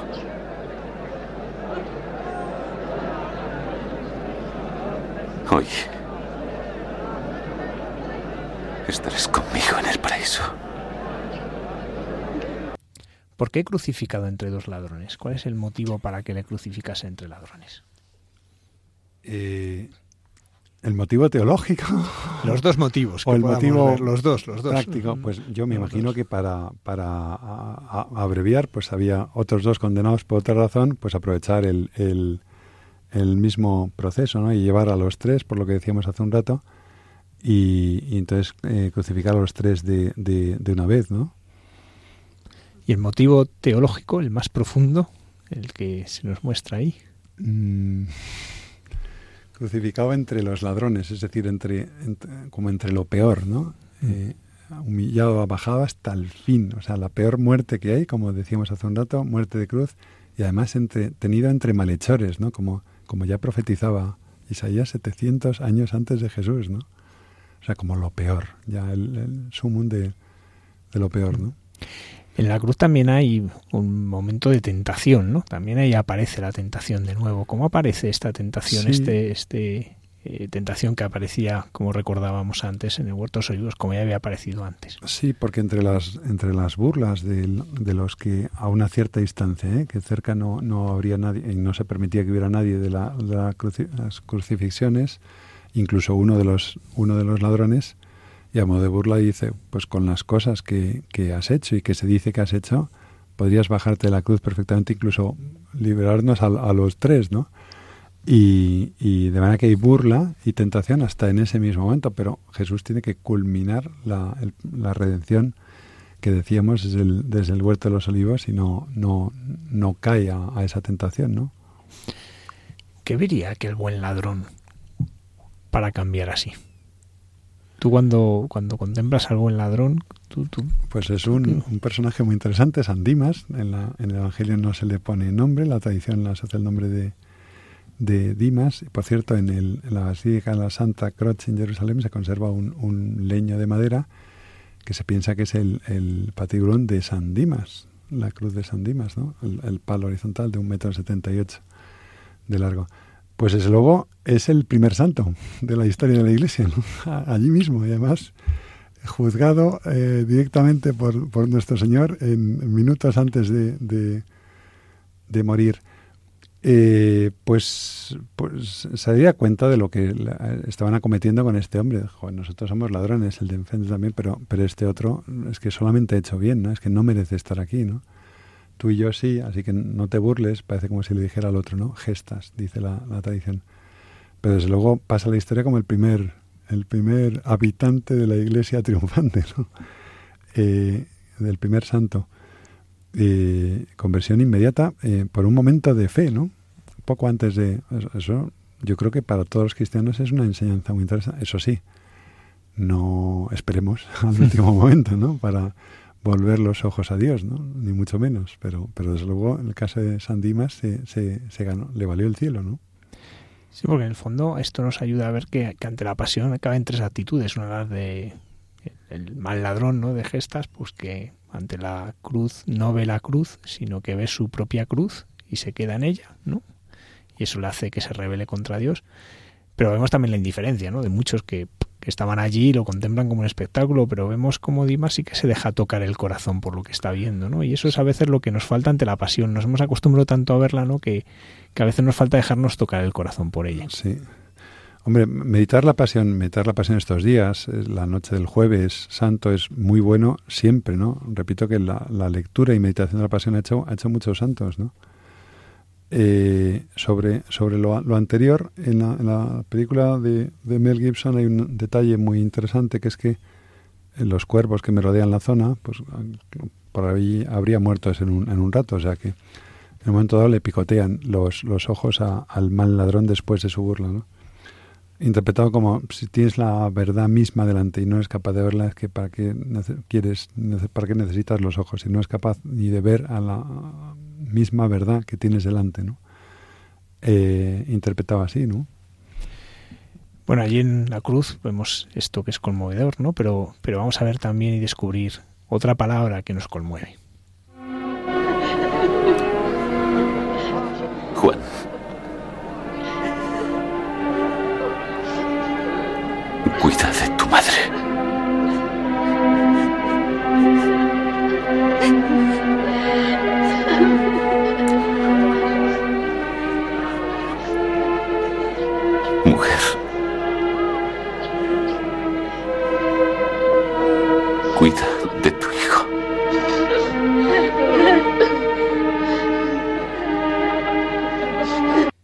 ¿Era normal que la madre de un ajusticiado estuviese tan cerca como para poder mantener un diálogo con su hijo? Mm, yo pienso que era normal que lo permitieran si, lo, si los familiares querían, pero, pero al mismo tiempo debía ser muy normal que los familiares ni se acercaran. Esto debía ser muy, muy, muy común, por, por varias razones. Por si acaso no seguían el mismo camino, o, o si no, los, iba a decir, los crucificaron el resto de su vida, es decir, los señalaron el resto de su vida, ¿no? Y eso, evidentemente, la Virgen María y a las santas mujeres les, les da igual y, sí que están, y, por lo tanto les permiten estar cerca de la, del, del, lugar del suplicio, ¿no? ¿Qué sentido tiene este momento? ¿Qué sentido tiene para, para nosotros este momento en que Jesús nos da a su madre? Pues, pues un momento importantísimo, ¿no? Si cuando Jesús muere, tal y como dice San Juan, que estaba allí, a San Juan esto no se lo cuenta nadie. Escribe su evangelio con la misma inspiración del Espíritu Santo que los otros tres, pero, pero aquí no pone por escrito una tradición oral que ha recibido. Aquí lo que hace es describir lo que está viendo. Y en el momento de morir, Jesús sale sangre y agua. Eh, San Juan no era hematólogo. El suero del edema de pulmón agudo del crucificado que acaba de morir. Eh, en, siempre se ha dicho que justamente de ahí nacen los sacramentos y de ahí nace la iglesia. La iglesia nace del, del costado abierto de Cristo, ¿no? Sangre y agua en la Eucaristía y el bautismo y todos los sacramentos, pues el momento del el nacimiento de la iglesia está ya asistido y, y, presidido y apoyado por la Virgen María, ¿no? Desde ese momento que Jesús entrega a San Juan y ahí está toda la humanidad como, como madre de todos los hombres, ¿no? Es un momento muy, muy interesante desde todos los puntos de vista. ¿no? ¿Qué significa eso que le diga Juan ahí tienes a tu madre? Eh, ¿cómo, ¿Cómo podemos interpretar más allá de, de lo que pueda ser para nosotros? ¿Qué, qué significa para que Juan eso? Para todos los cristianos podemos llamar y considerar, como así hacemos desde entonces, a, a la Virgen María como, como madre nuestra, que lo es, ¿no? Y, y en, en, este caso representados en, en San Juan tal cual eh, Jesús la entrega. Al mismo tiempo, desde el punto de vista práctico, eh, es, eh, San Juan se ocuparía de la Virgen María el resto de su vida, ¿no? Esto es lógico también que, que así fuera, ¿no? Bueno, pues vamos ahora a escuchar ese momento de la muerte de Jesús. Fue despreciado y rechazado por los hombres. Hombre de tristezas, conocedor del dolor. Fue oprimido y afligido, pero no abrió su boca. Fue llevado como un cordero al matadero y como una oveja que llevan a esquilar. Sin duda, ha cargado con nuestros dolores, con nuestras tristezas. Nosotros le habíamos considerado herido, dolido y afligido por Dios. Pero estaba herido por nuestras transgresiones, dolido por nuestras iniquidades y, mediante sus heridas, nosotros nos curamos.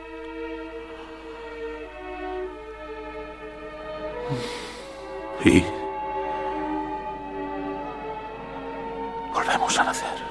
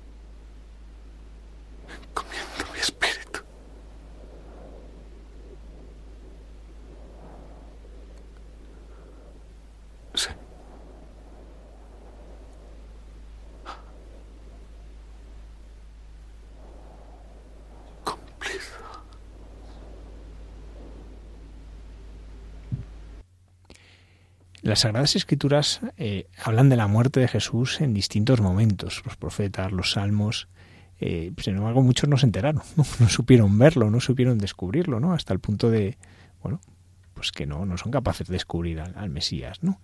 Eh, de estos anuncios de las Sagradas Escrituras, ¿a ti cuáles son los que más te impresionaron? Porque si nos ponemos en esto, dedicaremos un programa solo a los anuncios que hay en la Escritura, ¿no? Pero ¿a ti cuál de, de los anuncios que hace la Escritura más, más te impresiona?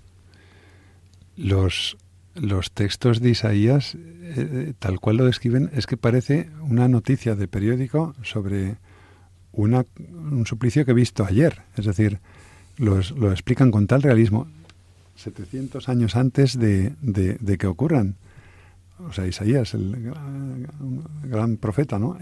A, mí sí que me impresionan, ¿no? hasta determinados detalles que efectivamente la gente que le escuchara o le leyera, no sé lo que pensaría en ese momento, no sé lo que pensaría, ¿no? Y al mismo tiempo los coetáneos de Jesús, que no lo hacen, desde luego los fariseos no lo hacen, reconocer ahí todas las, las profecías del Antiguo Testamento que sí que leían y conocían, ¿no? Y tampoco las, las ven o las identifican, ¿no? Sí, pero además anuncian cosas que, como decíamos, no, no, no, son entendibles fuera de esto, ¿no? Por ejemplo, no le quebrarán los huesos, ¿no? Y ya, habían anunciado, ¿no? Cosas que, que, curiosamente en una crucifixión se daban siempre, aquí no se dan y ya está anunciado, ¿no? Eh, y, y, hablando de esto, el costado abierto, ¿no? Que decíamos es consecuencia de que no quebran los pies y entonces le clavan la lanza esto es algo en lo que se fija San Juan, ¿no? Pone su mirada en este costado abierto, ¿no? Hasta el punto que algunos han dicho que este es el corazón de las escrituras, ¿no? Que si en las escrituras el corazón son los evangelios, dentro de los evangelios son la pasión y dentro de la pasión este momento en que Juan pone su mirada en el corazón abierto de Cristo, ¿no? ¿Qué significa para nosotros este costado abierto? Pues como decíamos hace un rato, el, nacimiento de la Iglesia, ¿no? Con, en sus sacramentos sangre y agua, como Eucaristía y bautismo, eh, con estos dos sacramentos y todos los demás, el nacimiento de la, de la Iglesia, Cristo vivo entre nosotros, ¿no? Una vez que Él, asciende al, al, cielo. De manera que es, es muy importante. Vamos, a Juan, San Juan se fijó muchísimo, no, repito, no era hematólogo, no sabía en ese momento lo que era un edema de pulmón agudo, como sabemos ahora, pero eso le cautivó y le llamó muchísimo la atención como después un momento concreto de la resurrección que veremos, ¿no? Para describirlo como, como, como lo hace. Tiene todo ese valor para nosotros, ¿no? Las escrituras nos hablan de que en el momento de la muerte de Jesús se producen eh, varios acontecimientos, eh, habla de terremotos, habla... Eh, ¿qué, es, ¿Qué conocemos de esto? ¿Qué, qué constancias históricas y científicas tenemos de esto que, nos habla la escritura, que rodea la muerte de Jesús. Que hubiera ese terremoto, sí. Hay una cosa muy llamativa cuando se visita la Basílica del Santo Sepulcro en Jerusalén, que debajo está la capilla de Adán, que tiene una, una, roca que no se utilizaba para construcción porque tenía unos desechos terrosos y que la hacían muy fea, colocada en una fachada. Y, es decir, la roca del Calvario no se empleaba en la construcción, la piedra que desecharon los arquitectos era la piedra angular, que viene en el Evangelio, viene a su vez de un salmo, ¿no? Y, entonces esta roca presenta una fractura, pero que no va a favor de beta.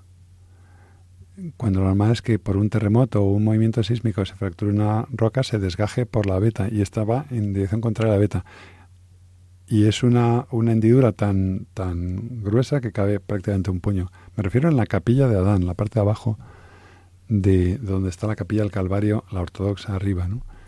Y, y esto debió ser aquel terremoto tan singular que lo produjo, ¿no? También se rasga el velo del templo. Eh, ¿Qué significación tiene este rasgarse el velo del templo? Que ya estaba anunciado en cierta manera. Eh, se rompe la vieja ley. Llega la nueva ley con, con Jesucristo, ¿no? El, el Nuevo Testamento. Yo creo que tiene ese, ese significado clarísimo, ¿no?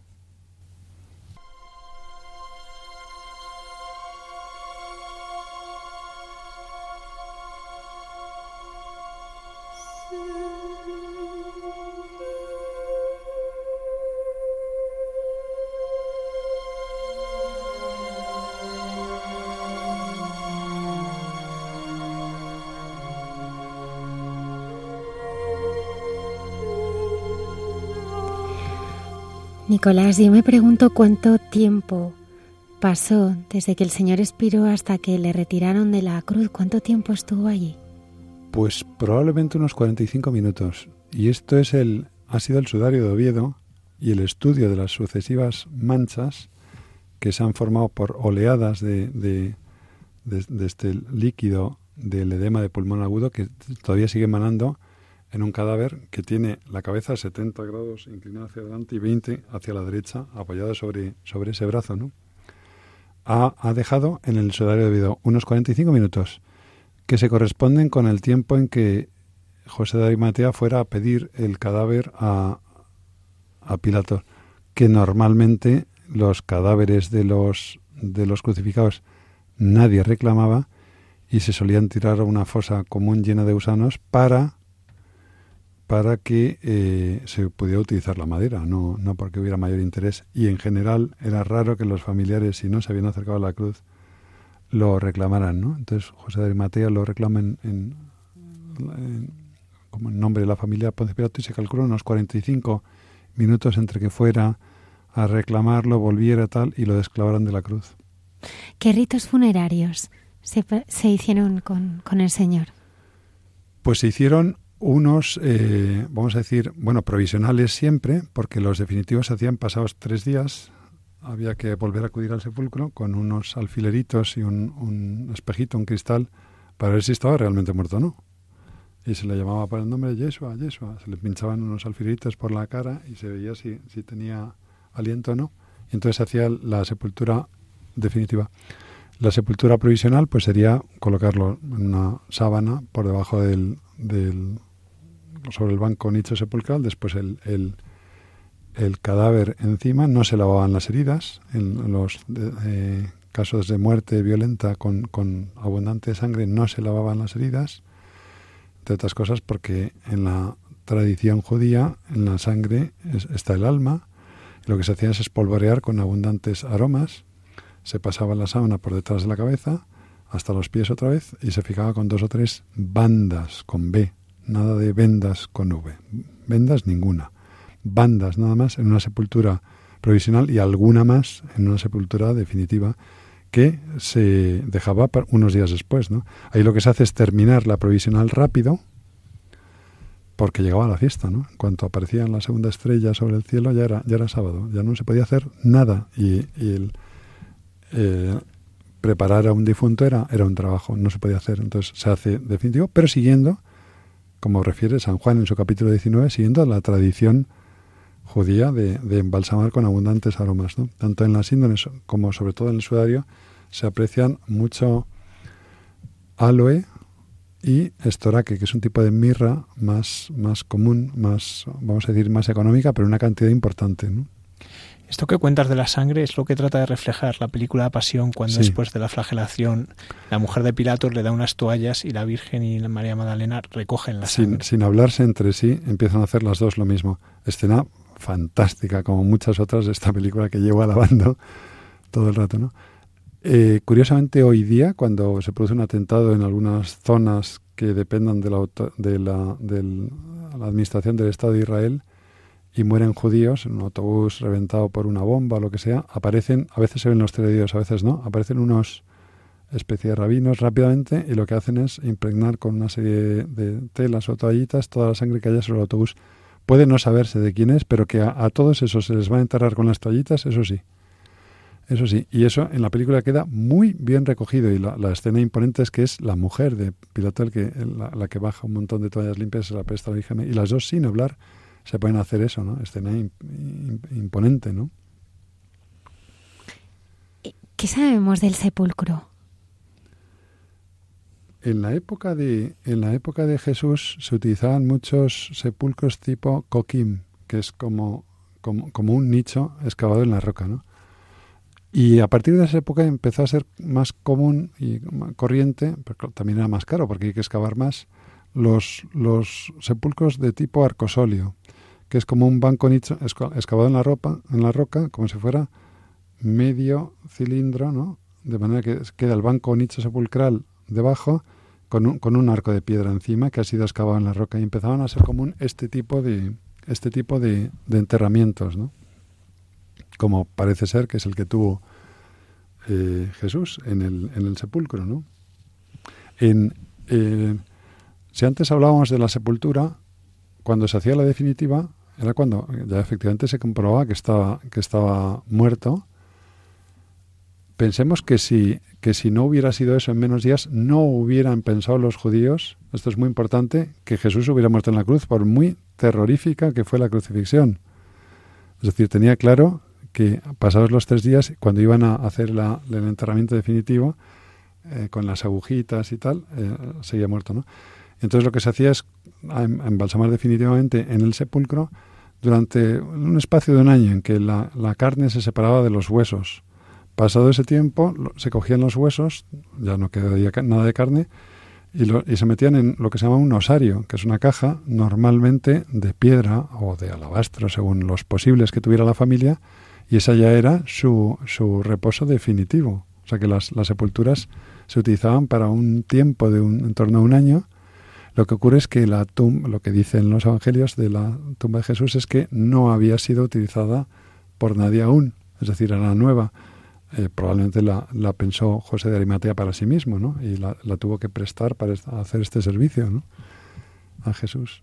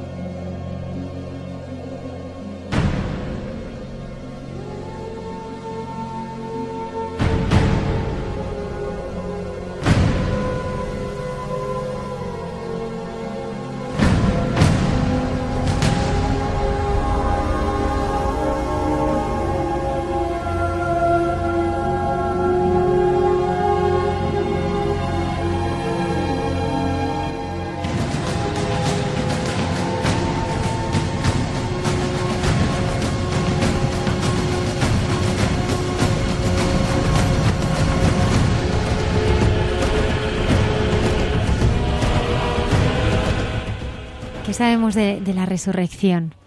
Ese mm. momento que lo cambió todo. Pues el, eh, no se puede, o sea, la pasión y muerte no se puede entender sin la resurrección, indudablemente. Es Dios el que se ofrecía, eh, Jesús, perfecto Dios y perfecto hombre, por redención de nuestros pecados, pero vence a la muerte y al pecado, eh, resucitando y resucitando para siempre y anunciándonos y abriéndonos a nosotros este, esta misma vía, ¿no? Para nuestra alma es inmortal y este es el destino que, Dios tiene pensado para nosotros a partir de su, su gran obra que es la redención, ¿no? ¿Qué se encontraron las mujeres en el, en el sepulcro? Eh, la tumba vacía. Curiosamente, las mujeres no son acompañadas por la Virgen María. La tradición cristiana de siglos ha dicho que la Virgen María sabía perfectamente lo que mm. había ocurrido. Y es más que probable que a la, primera aparición fuera la suya, aunque esto no nos lo cuente ninguno.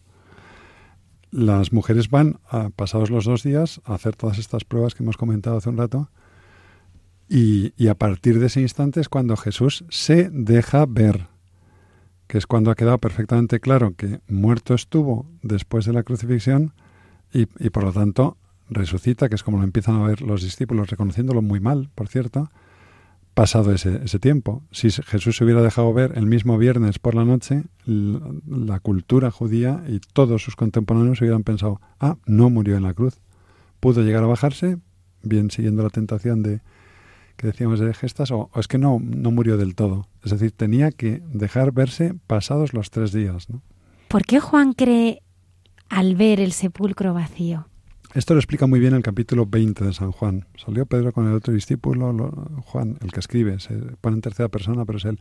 Los dos corrían juntos, pero el otro discípulo corría más que Pedro. San Juan era más joven, unos 18 años frente a 25 o 30. ¿no? Llegó, se inclinó, vio los lienzos y el sudario, único evangelista que hable de las dos piezas de tela. Pues lo que San Juan ve es, y esto le, le debe impresionar muchísimo, ve la sábana que había sido utilizada para envolverlo, absolutamente aplanada. Y como es una sábana que probablemente contribuyó él a poner un par de días antes, le impresiona mucho y es el preciso instante, desde mi punto de vista, en que él recuerda todas las veces que nuestro Señor había dicho que iba a resucitar y no lo entendieron. Y sea el preciso instante en que viendo cómo estaban colocados los lienzos, que no estaban tirados, no estaban hechos un higo, no estaban así abiertos como si salimos de la cama, sino que estaban perfectamente aplanados, dejada la misma posición, alguien que robara el cadáver no se molestaría en hacer eso, o alguien que lo, que lo ya fueran judíos o ya fueran eh, discípulos de Jesús, no se molestaría en dejar todo eso perfectamente aplanado. Ese es el instante en el que le llama tanto la atención cómo estaban colocados los lienzos que recuerde todas las promesas de nuestro Señor sobre la resurrección y las entienda como para añadir de su puño y letra vio y creyó. Luego, no estamos hablando de cualquier cosa. Digo esto porque muchas veces hay muchos cristianos, muchos católicos que dicen, sí, sí, la Sábana Santa está muy bien, pero en lo que hay que creer es en los evangelios. Claro que hay que creer en los evangelios. Pero resulta que en este Evangelio, donde San Juan, con la misma inspiración del Espíritu Santo que los otros tres, no pone por escrito una tradición oral que ha recibido, no. Lo que hace es poner por escrito lo que él está viendo, el preciso instante en que entienda esas cosas, esas promesas de nuestro Señor sobre la resurrección, como para añadirlo de su puño y letra vi y creyó. Luego, eh, sí, sí, hay que creer en los evangelios, pero resulta que es que los evangelistas, por lo menos en este pasaje, creen en parte también por, por ver cómo estaban viendo el objeto del que estamos hablando desde hace un rato, ¿no? Sí, que precisamente en la película Pasión, que es un momento que puede pasar casi desapercibido, se entiende muy bien esto, ¿no? Es fantástico, cómo, se aplana, mm, sí. Cómo se aplana, como si se, se, como se desinflasen, ¿no? Y así nos ayuda a entenderlo, porque es verdad que muchas veces es muy difícil de explicar esto, ¿no? ¿Qué es lo que vieron? Bueno, pues ahí se ve lo que, lo que pudo ver, ¿no? Nos preguntamos qué nos enseña la síndone de la resurrección. Pregunta interesantísima, ¿no? Pues, eh, ¿qué es lo que nos enseña? Efectivamente, San Juan llega y ve la, la tumba vacía y pasados unos días Jesús aparece a sus discípulos, pero se aparece en, en, en un cuerpo glorioso, que decimos los cristianos hasta el punto que les cuesta a muchos discípulos reconocerlo. Solamente cuando los llama por su nombre o cuando hace cosas absolutamente comunes lo reconocen. En un cuerpo glorioso que no tiene nada que ver con la vuelta a la vida de Lázaro. Lázaro salió del sepulcro, por cierto, llevaba un sudario en la cabeza también, como dice el, mismo Evangelio. Mm, yo me imagino que debía hasta oler mal, llevaba cuatro días y sale en una vuelta a la vida y Lázaro acabó muriendo como sus hermanas pasados unos años. Es decir, la resurrección de Jesús no tiene nada que ver con la de Lázaro, que fue una vuelta a la vida eh, para volver a morir después. La resurrección de Jesús es muy distinta, es lo que, lo que la, fe cristiana nos enseña, que es un cuerpo glorioso, que le, en Pascua leeremos dentro de unos días, estando los discípulos reunidos, con las puertas cerradas, todos los detalles en el Evangelio son importantes, se presentó Jesús en medio de ellos. Pero si la puerta estaba cerrada, ¿no? Es que es un cuerpo glorioso, donde eh, cuerpo y alma, la, parte material de la persona, que es el cuerpo, ya no está igual de sujeto a las leyes de la, la ciencia como lo estuvo durante el periodo mortal. Y eso es el anuncio de la que, de la que será nuestra resurrección en, el futuro, ¿no? Eh, con lo cual, efectivamente, puede pasar por una habitación con las puertas cerradas, porque, es Dios y en el cuerpo glorioso es el, espíritu el que prima sobre la materia, mientras que en nuestro cuerpo mortal es ahora mismo al revés, ¿no? Esto tiene muchísimas implicaciones, por supuesto. muchísimas, ¿no? Creo que uno de los grandes misterios y que todos nos preguntamos es cómo sería ese rostro de, del Señor, ¿no? Creo que es la historia de nuestra propia vida es descubrir ese rostro, ¿no? Y, y yo me pregunto cómo es ese rostro que nos desvela la síndone. Pues cuando se contempla la, la fotografía del rostro de la, de la síndone en el negativo fotográfico, que es como se ven bien los detalles, lo que más llama la atención es la, la paz y la majestad que irradian teniendo en cuenta la tremenda tortura a la que ha sido sometido. ¿no? Esto, por supuesto, es completamente subjetivo, pero, pero es que se lo, se lo inspira a muchísima gente que lo contempla, a pesar de la tortura tan tremenda que debía desfigurar, y debía desfigurarle el rostro y, y el gesto y la frente fruncida por la Sin embargo, el, el rostro que se ve en la síndone irradia paz y majestad, muchos cristianos nos preguntamos cómo debía ser la mirada de Jesús, que, que, llamó, vamos, con la mirada prácticamente llamó a los primeros discípulos, ¿no? ¿Cómo comunicaba? Pues al, rostro le ocurre igual, ¿no? Y es tremendamente atractivo, ¿no? Llama mucha la atención por eso. Muchísimas gracias, eh, Nicolás. Ha sido un honor eh, que estuvieras esta noche con nosotros, tan especial. Y, y desde aquí ya eh, me gustaría invitarte eh, a un próximo programa a que nos hablaras de la resurrección. Hay tanto que ver, tanto que estudiar y tanto que entender ahí, ¿verdad? Pues sí, sí, es la verdad es que, que llevamos eh, pues, todo el programa hablando de lo que la Sábana Santa nos revela y nos damos cuenta que, que, todavía nos queda mucho que nos puede contar la Sábana Santa de lo que aconteció en ese momento de la resurrección. Muchas gracias también al Padre Javier. Estaremos aquí en Hay mucha gente buena el próximo viernes a las 12 de la noche. Gracias por estar ahí. Adiós, muchas gracias.